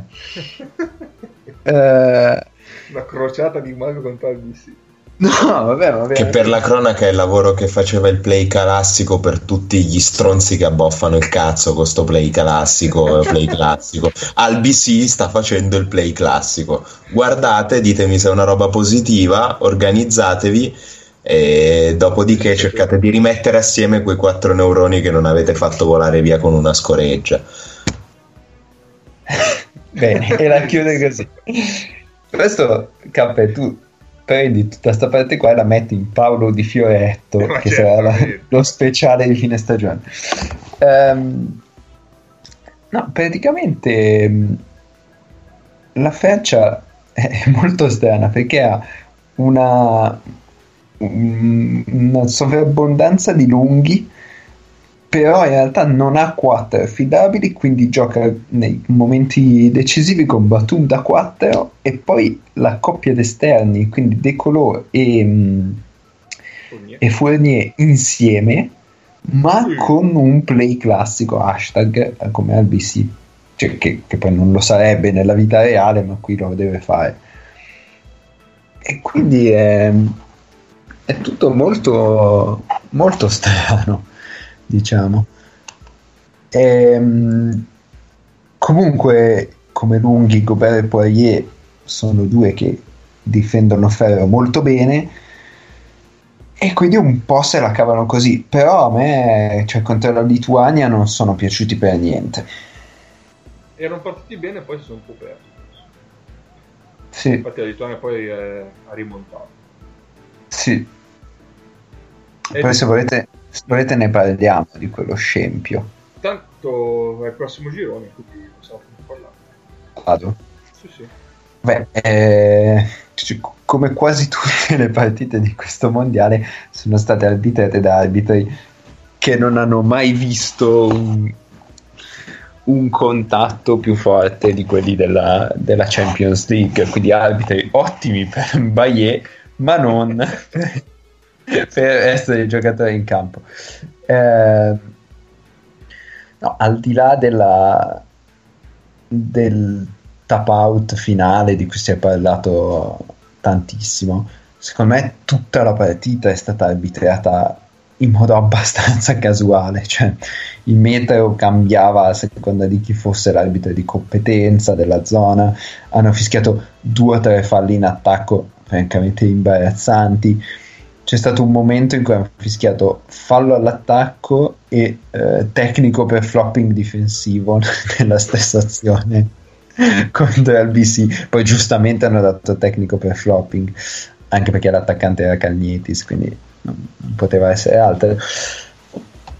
Però, però veramente un arbitraggio orribile. Ehm, e, e di fatto si sono scontrate, secondo me, una squadra molto più forte dell'altra. Cioè, secondo me la Francia è una squadra molto più forte della Lituania per come è costruita, ma la Lituania riesce sempre a stare in partita in quel modo lì assurdo in- e riesce a, a essere prima su tutte le palle vaganti, a, a tirare fuori il massimo da tutti i suoi giocatori. Eh, probabilmente la chiave della rimonta è stato, è stato Ulanovas in post basso e, e que- questo già probabilmente dice tutto su- sulle due squadre. Eh, la da tre Calnietis. in generale, dico. Ma no, Calnietis ha fatto due robe clamorose. Ha messo una tripla su una riapertura di Ulanovas dal post basso e ha fatto un passaggio per Valanciunas sotto su una delle palle vaganti. Cioè, palla vagante, lui recupera, passaggio schiacciato di 7 metri per Valanciunas che schiaccia. Eh, cioè, ragazzi, è un giocatore totale. Calnietis con la maglia lituana è una roba di cui non è possibile non innamorarsi perdutamente. Ehm, Sabonis l'ho visto un po', un po' in difficoltà, ma lì è sempre lo stesso ragionamento degli spazi a disposizione dell'attacco. E poi il problema della Lituania è che non ha playmaking nel momento in cui esce, esce Calnietis. Cioè, l'unica, l'unica situazione tecnica o tattica in cui Lekavicius è un playmaker è lanciato a 200 all'ora da un canestro verso l'alto, se no è completamente inutile averlo in campo sulla palla. Cioè, infatti, nel finale, uno dei quintetti usati dalla Lituania è con Kalnietis e Lekavicius insieme. E lì ha senso perché Lekavicius è un giocatore eh, che per dimensioni dovrebbe fare il, il play, l'uno, diciamo, ma in realtà per caratteristiche tecniche è praticamente un'ala, cioè tira e attacca il recupero. E quindi È un trenano con le braccia corte. Esatto, eh, non lo so, stavo pensando a un altro paragone, ma non mi viene. E non è neanche un eccellente difensore. Ecco.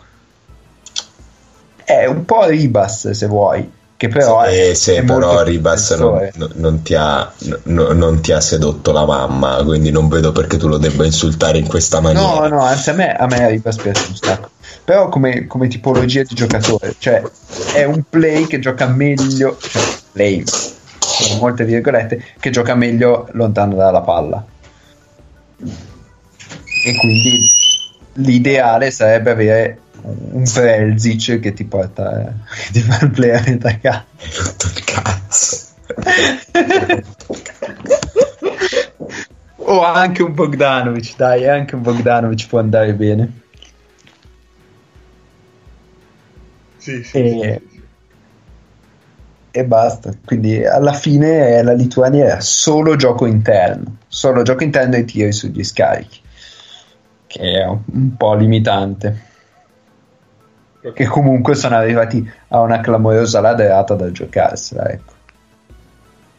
Eh, sì, perché lì pareggiavano con quel tiro libero. eh. Sì, sì. Pareggiavano e non dovevano sperare in una preghiera di Maciulis. Peraltro, Che ha messo una preghiera però poco prima. Eh. Esatto, esatto. Assurda.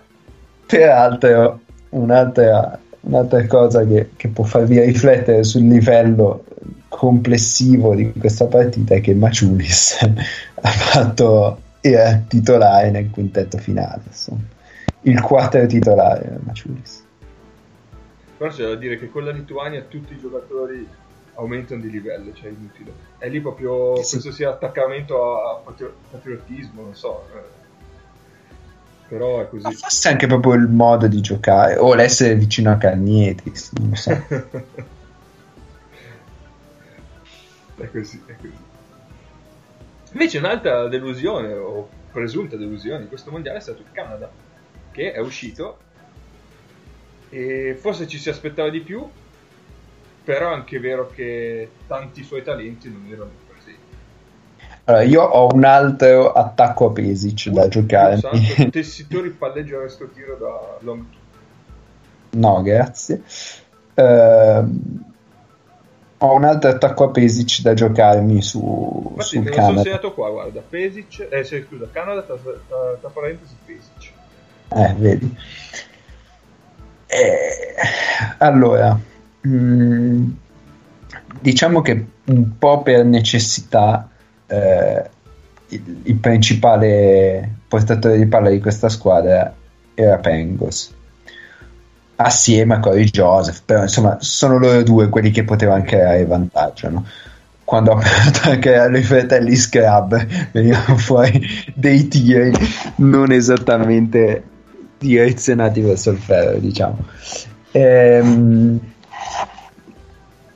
e questo è, è il modo in cui deve giocare deve giocare Pengos cioè deve essere al centro del gioco e deve essere colui che porta la palla da una parte all'altra del campo e, e avvia una transizione veramente con la sola imposizione delle mani.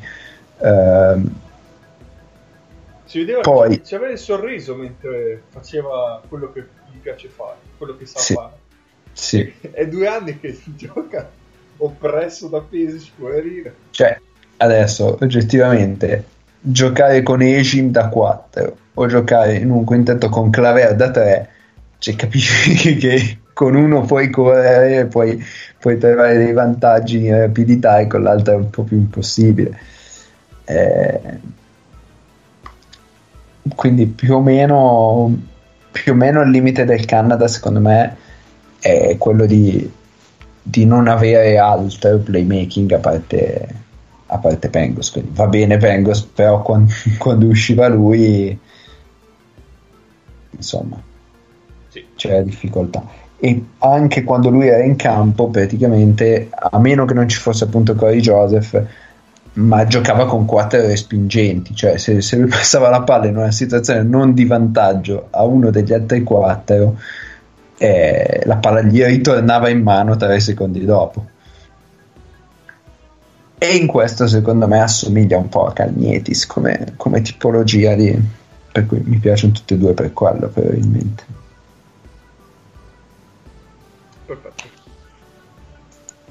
Sull'Australia vogliono dire qualcosa? Io non l'ho visto Beh. tantissimo. Beh, l'Australia, l'Australia è il perfetto esempio di come avere dei, dei giocatori, degli esterni piuttosto piccoli, ma che non sono dei playmaker, può essere ottimo se hai un, uh, una point forward come Ingles. Mm-hmm. Per cui uh, Mills della Vedova, eh, fondamentalmente basta, cioè loro due trovano un senso nel momento in cui hai Ingles a gestire i possessi a metà campo Cosa? Stai forse dicendo che c'è la possibilità di pensare a un roster diverso dall'asse play pivot a seconda delle caratteristiche dei giocatori? Ma come ti permetti? Come ti permetti di dire che si possono fare le cose anche in maniera diversa, estrosa e non necessariamente noiosa? Veramente, io non, non so come tu ti possa guardare allo specchio. Ah no, ecco, io volevo, aggiungere un'altra cosa sul Canada, che Wilshire davanti è un giocatore incredibile, però dietro è un disastro di uomo, non è veramente schierabile. Aperta e chiusa. Attenzione, ah. meno 11, eh. Eh, sono ancora meno 14, ma adesso arriverò rapidamente. Grande figlioli. Orgoglio azzurro. Ehm, no, appunto, sull'Australia c'è da dire che sembra un roster costruito, costruito da un general manager. Cioè, eh, chiaro, non hai Simmons, che sarebbe stato un altro ottimo, un'ottima point forward. Esatto. Ehm, però, diciamo, tutti i giocatori vanno a colmare cioè vanno a creare una, un roster eh, che si amalgama bene insieme perché hai, hai, dei giocatori che possono giocare sulla palla, hai degli ottimi rollanti, ottimi, vabbè, un po' morti, però va bene. Uh, comunque, Jock Landell è un, è un lungo che, che, crea spazio e quindi permette le penetrazioni di Mills, di Ingles e anche di, di Golding che mi ha abbastanza impressionato. Eh, non me lo ricordavo così, così aggressivo e quindi sembra veramente costruito bene come roster. Poi il livello non è quello della Serbia, non è probabilmente neanche quello della Spagna, boh, non lo so, però, però è sensato. Ecco. Eh, le caratteristiche vanno a sposarsi. Dimmi. Le nazionali sono anche questo, devi avere anche la fortuna di, di avere i giocatori giusti nel momento. Cioè, nel senso, certo. nella, nella generazione giusta. Certo, certo. Va bene. Allora, qua mancano 8 minuti. Cosa... Allora, degli arbitraggi in realtà abbiamo già parlato eh, la qualità diciamo che lascia il tempo che trova dei gironi abbiamo parlato è, è un disastro quello degli arbitreggi è un disastro non so neanche se degli, se degli arbitri di livello Eurolega sarebbero cioè sicuramente sarebbero meglio. Non so se sarebbe un, un arbitraggio buono comunque perché perché il livello dei contatti in un mondiale è molto, molto strano, cioè ci sono giocatori che, che provengono da, da, dire, da, scuole cestistiche molto diverse, eh, quindi è molto difficile da gestire. E anche i tre arbitri provengono comunque da, da campionati diversi dove i contatti vengono gestiti in modo diverso. Quindi anche avendo dei giocatori... Sì, vabbè, buonanotte degli arbitri dell'Eurolega non sarebbe così semplice uniformare il giudizio all'interno della partita.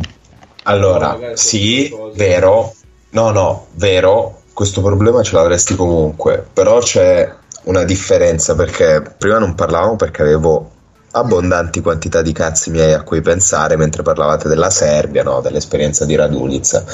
Allora, Radulica è un maiale. Nella partita contro l'Italia ha fatto il maiale agganciandosi in maniere agganciandosi hooking, tenendo Sì. il braccio del difensore.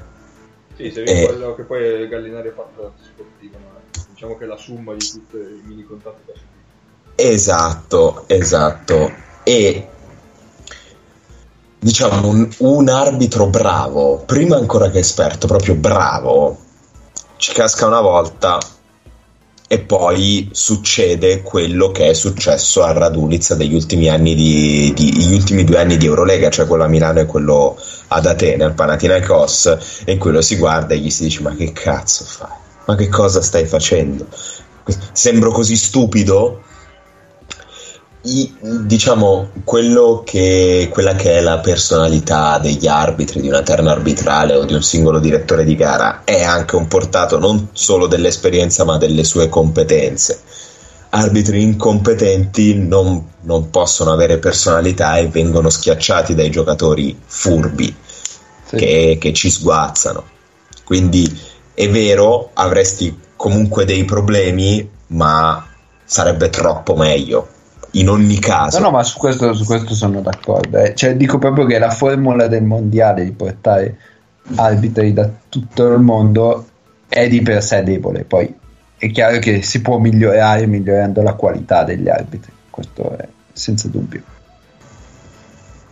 Sì, sì, su quello ci, ci posso anche stare, però allo, allo stesso tempo, così come ci sono squadre da tutto il mondo, è giusto che ci siano arbitri da tutto il mondo, anche perché in linea di principio questo... Forse questo non è circo- giusto che ci siano squadre da tutto il mondo.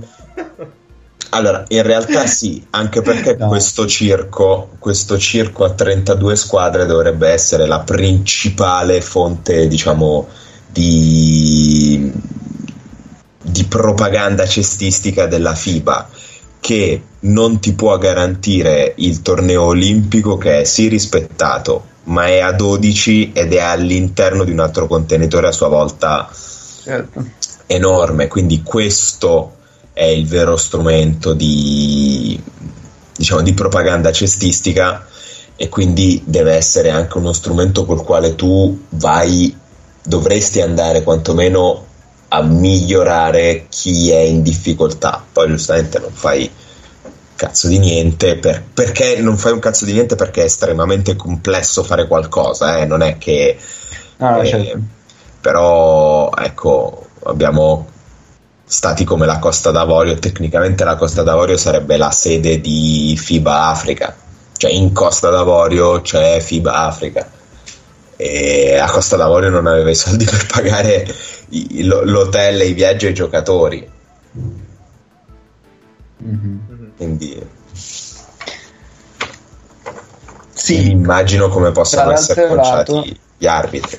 Dall'altro lato, però, quando vedi una squadra come la Nigeria che ha dei giocatori di livello perché giocano in campionati di livello e, e poi non riescono a giocare insieme, capisci che forse mm, il problema è anche lì. Cioè, voglio Ma- dire, già le squadre, già le squadre scarse sono scarse, cioè Angola, Filippine, eh, Giordania, cioè la Giordania c'era solo Duverioglu, ragazzi, vabbè, eh, Senegal, eccetera, già sono tecnicamente sotto il livello.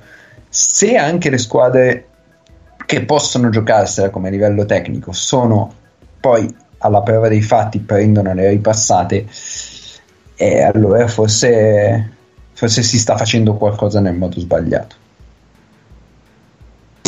Ma sono, sono d'accordo. Il punto è che molto spesso quando parliamo di nazioni emergenti, no? o comunque con, con talento interessante da tutte le parti del mondo, cosa che effettivamente è vera, Sì, comunque stiamo parlando di contesti estremamente particolari, cioè Nuora de- de- della Nigeria, e non so se sia nigeriano effettivamente, sì. nel senso è americano di genitori nigeriani.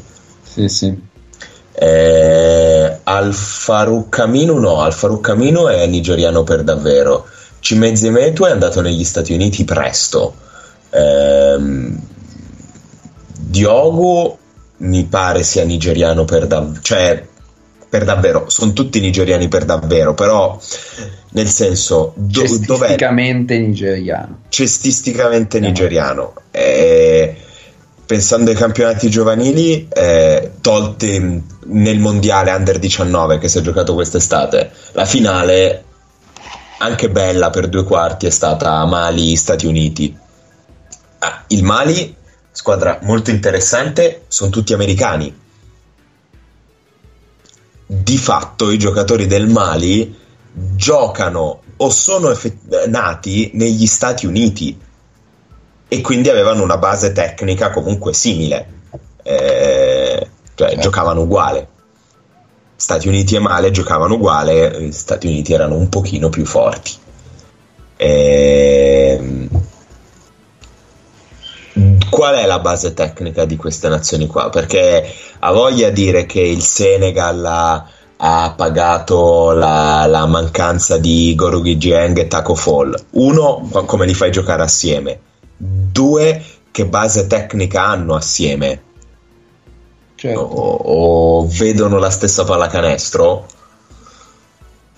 è, è, è più è veramente più sintomatico di come si stia lavorando male, nonostante gli allenatori americani bravi che ci siano, in Cina, il risultato della Cina, perché lì sì che eh, si parla tutti cestisticamente la stessa lingua. Che cazzo? Eh, Incomprensibile, peraltro incomprensibile agli altri, però giocano tutti nello stesso campionato. sì. Giocano tutti lo stesso sì, campionato. La linea tecnica è, è, è molto chiara. C- come, come fai a fare così schifo? Cioè, non è possibile fare, non dovrebbe essere tollerabile fare così vomitare Eppure questi fanno così vomitare. Eh... Non lo so.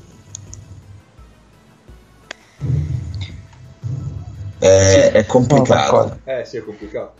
È complicata perché vedi anche il Giappone, una nazione come il Giappone che quando lo vedi giocare contro squadre del proprio livello, quindi alle qualificazioni, buona sostanza, vedi una squadra che ha un'idea di come si gioca a pallacanestro, però ci sono tre giocatori che non c'entrano niente con gli altri, che sono Watanabe, Hashimura e Fasekas, e poi quegli altri. Sì, e mi chiedo se portare delle squadre di queste nazioni, intanto pareggio di Gallinari dalla lunetta, ehm, portare delle squadre di queste nazioni a un mondiale a prendere sberle sia utile per il movimento nelle nazioni. Eh, eh, fai come a livello giovanile, cioè con le division, fai il mondiale di division A e il mondiale di division B? Eh, non lo so, però cioè, io dubito che in Giordania la gente si sia appassionata al basket perché ha visto i suoi prendere un complessivo All... meno 77. Allora, la, la, il momento che ti dovrebbe far appassionare, o meglio, le fasi che ti dovrebbero far appassionare non sono tanto legate all'evento mondiale, ma è all'altra fila che ti ha portato il mondiale, cioè steps cazzo di finestre che fanno schifo. Eh, cioè, capito, se partiamo da questo presupposto è un disastro. però, però, mettiamoci nei panni di chi le ha pensate queste robe qua. E peraltro okay. le, ha pensa- le, ha pensate, e, e, e qui c'è tutto sommato un errore, le ha pensate con l'idea dell'Europa. Cioè, di fatto sei andato a considerare eh, l'unico continente sul quale ti sei posto dei problemi è l'Europa. Negli altri frega cazzi. E fai queste finestre, quindi tu puoi vedere durante l'anno per due anni la tua nazione, la tua nazionale. E in linea di principio lì sì che anche nei continenti in cui il livello è molto più basso, comunque dovresti vedere in linea di principio delle partite di, di diciamo combattute con degli scarti che ti fanno pensare che ci sia partita. E, e, poi c'è l'evento e nell'evento accetti il fatto che ci siano determinate nazionali che non siano pronte. Quello cioè non mi vado a preoccupare di chi piglia 60 punti, onestamente. Eh... No, ma mm, cioè, all'interno del mondiale ci sta, però il fatto di allargare quando probabilmente non hai le squadre per allargare con un senso mi, mi fa venire dei dubbi. Ma non è, non è che è la, non, non, è una competizione, cioè, lo è perché sono professionisti, però non è professionismo, non sono sì. delle squadre di club. Eh, va sì, bene. Sì, no, quello ok, sono d'accordo. Cioè, va bene, a me fatto vomitare il 95% delle partite della prima fase, però dico ci sta, ci sta. Quello che non ci sta è che tra le europee eh, non vedi eh, Slovenia e Croazia. E Lettonia. E Lettonia, peraltro. Io sono anche cioè, abbastanza favorevole all'ampliamento. Poi a 32... Più graduale, magari, per dare più tempo a quelle nazionali meno preparate ad avere più tempo per prepararsi, magari quest'anno facere 28, 26, poi l'anno dopo a 32. Scusa, ma Tessitori è partito in palleggio alla linea da tre punti e ha schiacciato sì. due mani? sì. Vabbè, non prego. E poi invece, vabbè, sono tutti d'accordo che le finestre hanno creato più casini.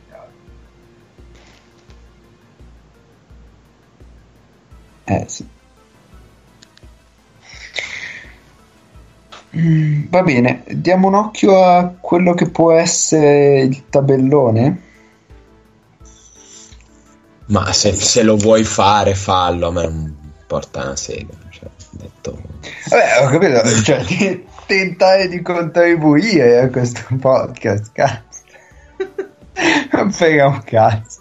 Allora vai a fare un podcast sulla statistica bayesiana, ma non ho capito io. Ehm allora, oggi c'è Argentina-Polonia e quindi si determina prima e seconda. Sì. Serbia-Spagna si determina prima e seconda. Il gruppo K è...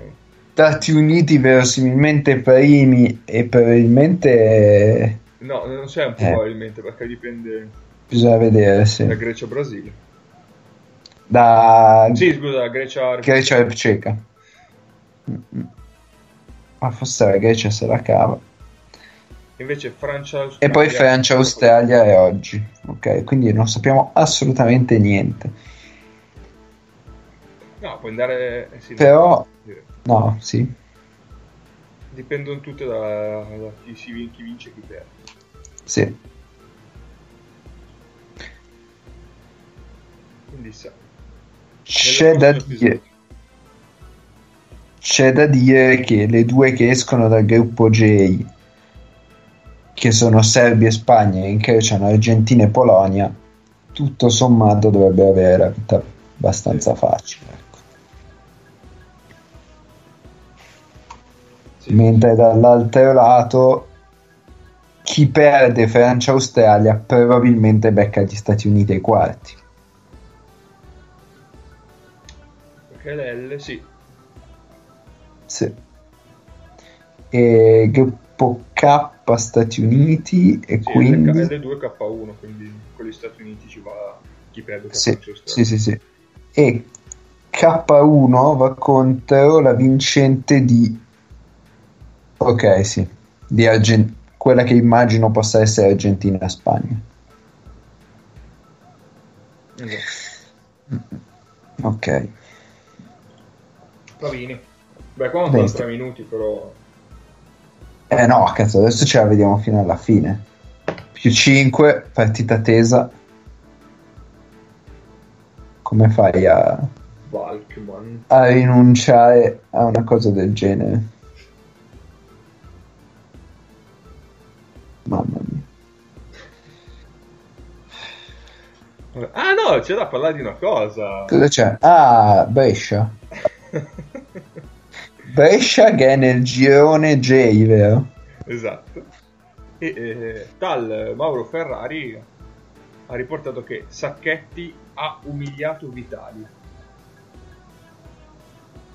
Sono arrabbiatissimo e molto deluso per come è stato gestito Luca. Non è possibile che un giocatore del suo talento e del suo calibro venga umiliato in quel modo. E vorrei dirgli, eh, secondo me Vitali si è umiliato da solo. Esatto. Questo mh, probabilmente, probabilmente sì.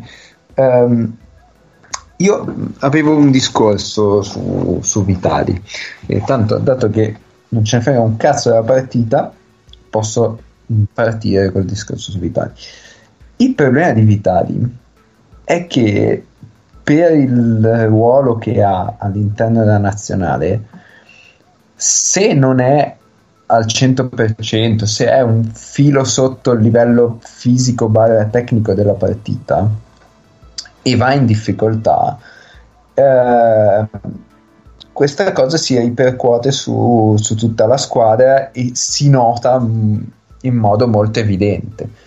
Perché prendiamo Della Valle, ad esempio, che nell'ultima partita è entrato molto bene, ma se fosse entrato male Della Valle, alla fine fa il tiratore sugli scarichi, magari gioca un pick and roll, perde un pallone, sbaglia due tiri, non è così grave. Se entra male un giocatore come Vitali, che ha il compito proprio di portare la palla dall'altra parte, hashtag play classico, ehm, e iniziare l'azione, giocare un pick and roll, eccetera, è molto problematico perché vuol dire che l'attuazione inizia con 14 secondi sul cronometro o forse anche di meno. E quindi condizioni tutto il come dire, tutto lo svolgersi dell'azione. E infatti mh, riguardo a questo volevo fare appunto il paragone con Albc che, che ha un ruolo se volete molto marginale nella Francia. Però essendo 1,78 lo riesce a fare anche abbastanza bene, non ha grandi problemi di trattamento di palla. Invece Vitali li ha, cioè ha dimostrato di soffrire anche molto la pressione in questo, in questo mondiale. Infatti io ho letto così la, la, scelta di Sacchetti a un certo punto di Italia-Spagna di tenerlo in campo di fianco ad Hackett. Sì. Cioè per togliergli quella pressione di, di costruzione Dopodiché non so, perché se a Vitali togli la costruzione non è che rimanga molto del giocatore di basket, però nel senso, cioè non è in grado di fare il 3 per dire, però nonostante... Gli servivano, eh, comunque, gli servivano comunque minuti no. da Vitali per, per mettere al posto di altri. Eh, però potevi provare della Valle prima, potevi provare Figlioi, potevi far giocare a Bass, cioè forse non era così sì, sì, no, quello sono d'accordo. Cioè, penso che il motivo sia stato quello. Poi non so sì, sì, certo. E lui, quindi, secondo me, ha provato, ha provato quella mossa lì in quell'ottica lì. Perché, infatti, cioè, mentre vedevo la partita mi chiedevo, ma che cazzo fa Sacchetti? Cioè, c'è Hackett in campo perché tiene Vitali. Ha provato a recuperarlo durante, però non, non è che abbia funzionato molto bene. Sì, poi se tu porti questo Vitali vuol dire che gli altri erano messi peggio. Eh, non lo so. Infatti lì si potrebbe discutere della scelta di lasciare fuori anche, Cincia- anche solo Cinciarini, che eh, stato, con tutti i limiti che ha, buonanima, però portare la palla di là e magari qualche, fare qualche cambio di ritmo all'interno della partita può anche riuscire a farlo. No, ma su quello sono d'accordo. Il discorso è che se non l'ha provocato ci sarà un motivo, non è che l'ha tagliato. Sì, sì. Cioè, sarà stato magari Penso anch'io. È Penso chiaro che sarebbe anch'io. stato meglio. Come sarebbe stato meglio poter portare magari anche qualcun altro se fosse stato disponibile. Però non lo era. Ah, tu, tu ti riferisci alla scelta di lasciare fuori Manion? Esatto. Eh, comunque vi, vi informo che Brescia è nel girone C. Qui, quindi con aspetta, eh. Spagna, Porto Rico, Tunisia e Iran. No, non è vero. Con Darussa Fakà, Unix, Kazan, Sedevita Olimpia, Badalona e Nanterre. Così. Parliamo di Eurocup a cazzo. Quest'anno, tra l'altro, salutiamo Nick che poi alla fine non ci ha potuto raggiungerci. Quest'anno non avevamo più una finestra sulla Champions League, visto che anche Bologna è passata all'Eurocup. Eh sì. Tanto vi posso così, a, a, tanto siamo a caso a, a, meno, a più 4. Vi posso informare che il Sede Vita Olimpia ha nel suo roster Marco Simonovic, Jaka Blasic e Ryan Botreit. Botreit? Così. Cosa vede questo? Non lo so, stanno cercando di mandare in lungo la nostra... Sì, infatti. Manca 50 secondi per l'amore del cielo vado a finire. Che noi siamo a rullo di tamburi un'ora e 56 di trasmissione. Però vabbè, sono stati i primi 10 minuti che non eravamo connessi. Esatto, quindi stai buono. Eh, di Badalona abbiamo già parlato, per Eberic e Zisis. È rimasto Aran Godi, peraltro.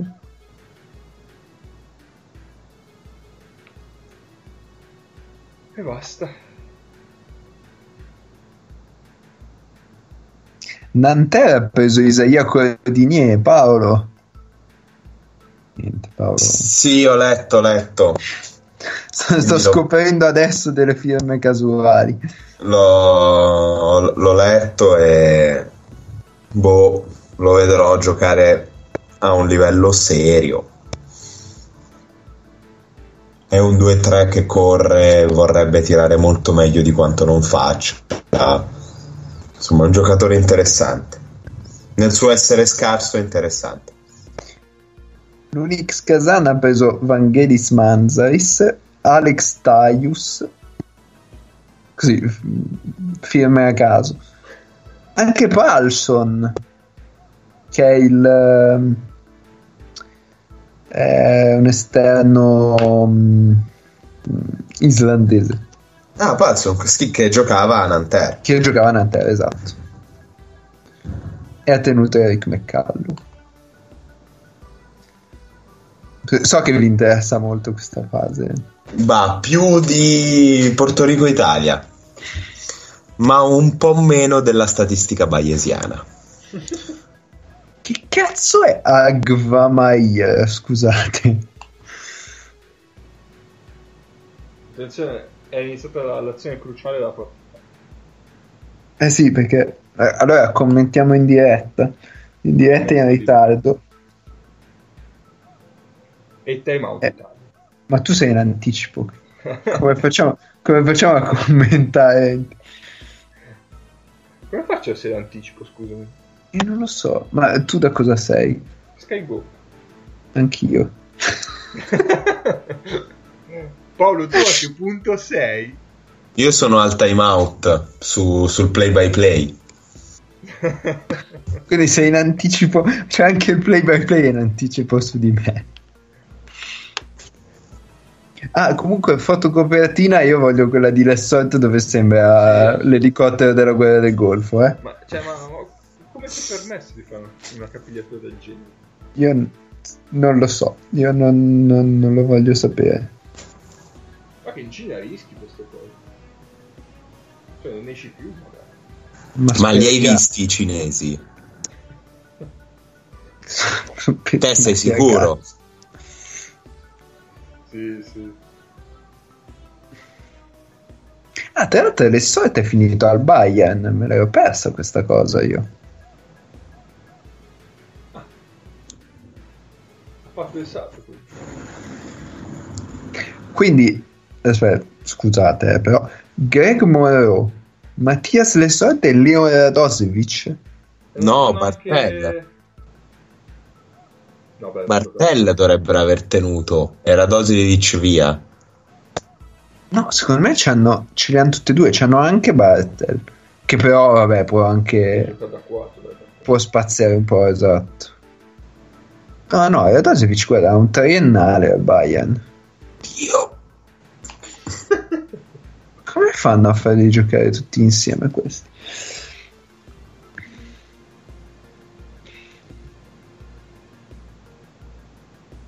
Boh. Attenzione, Bellinelli al ferro E due tiri. e due Diventa tiri, sì. No, beh, sono in bonus. No, no, due, tiri, due tiri. Però C'è stato un consulto arbitrario. se- Figurati. Ti fai problemi adesso in questa partita che conta meno di zero. E beh, yeah, ha visto che i suoi tre colleghi sono stati buttati in un fosso. no, magari non facciamo errori. veramente. Tra l'altro, credo che Vedi, quello la il non, figlia- essere, il non essere in Eh. grado di capire che questa è una partita di cui non frega un cazzo a nessuno, la cosa più importante è farla finire presto, è un'altra testimonianza di mancanza di personalità e, e competenza. Tra l'altro, pare che l'Olympiacos abbia ritrattato sul volere gli arbitri cinesi. Eh. Perché qui Che è un casino. Eh, Canestro, sì. canestro più fallo per la Porto Rico che quindi torna a meno 2 con col tiro libero supplementare.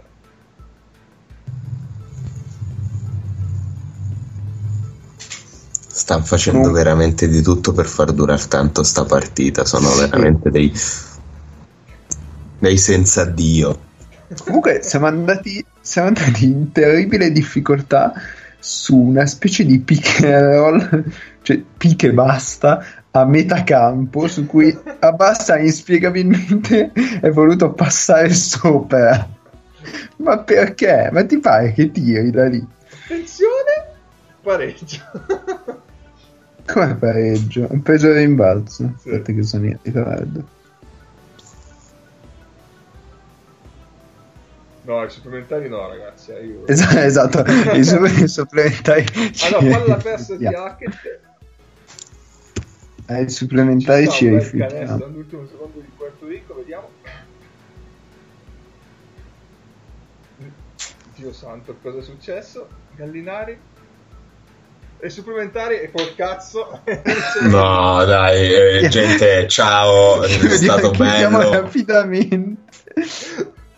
Io poi tra un po' mi devo anche preparare il pranzo, che sono da solo a casa. Eh, non, non scherziamo. No, no, no. Ma poi c'è, ma Puerto Rico come cazzo è giusto all'ultima azione. Va bene. Allora, la chiudiamo qui. Eh, la prossima puntata Basta. probabilmente sarà No, non c'è una prossima puntata. Non ne vogliamo sapere mondiale. niente di questa cosa. a fine mondiale sarà. cioè.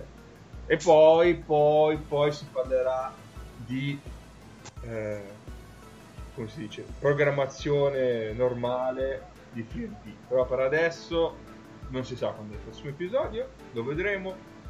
Non sarà una Che già- tanto- Che già normale se riempì nella stessa frase, eh. Esatto. Ci sentiamo prossimamente e eh, buon supplementare a chi seguirà il supplementare.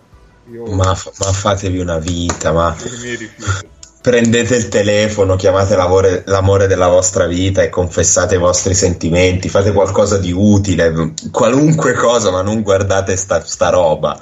Ecco, Dai. s- state attenti a non cadere nello stalking, eh, perché No, no, no, no, no, robe moderate, eh, niente, niente crimini, quelli lasciateli fare agli esperti. no, perché cioè, devi comunque basarti sul pubblico medio di questo podcast, eh. Non è che Giusto. cioè, è comunque gente che istiga sulla Lituania. Ah, o, o- o che mi ri- o che mentre sono in vacanza mi continua a mandare robe della Grecia. Appunto, quindi Gentaglia. Va bene. Al prossimo episodio. Ciao.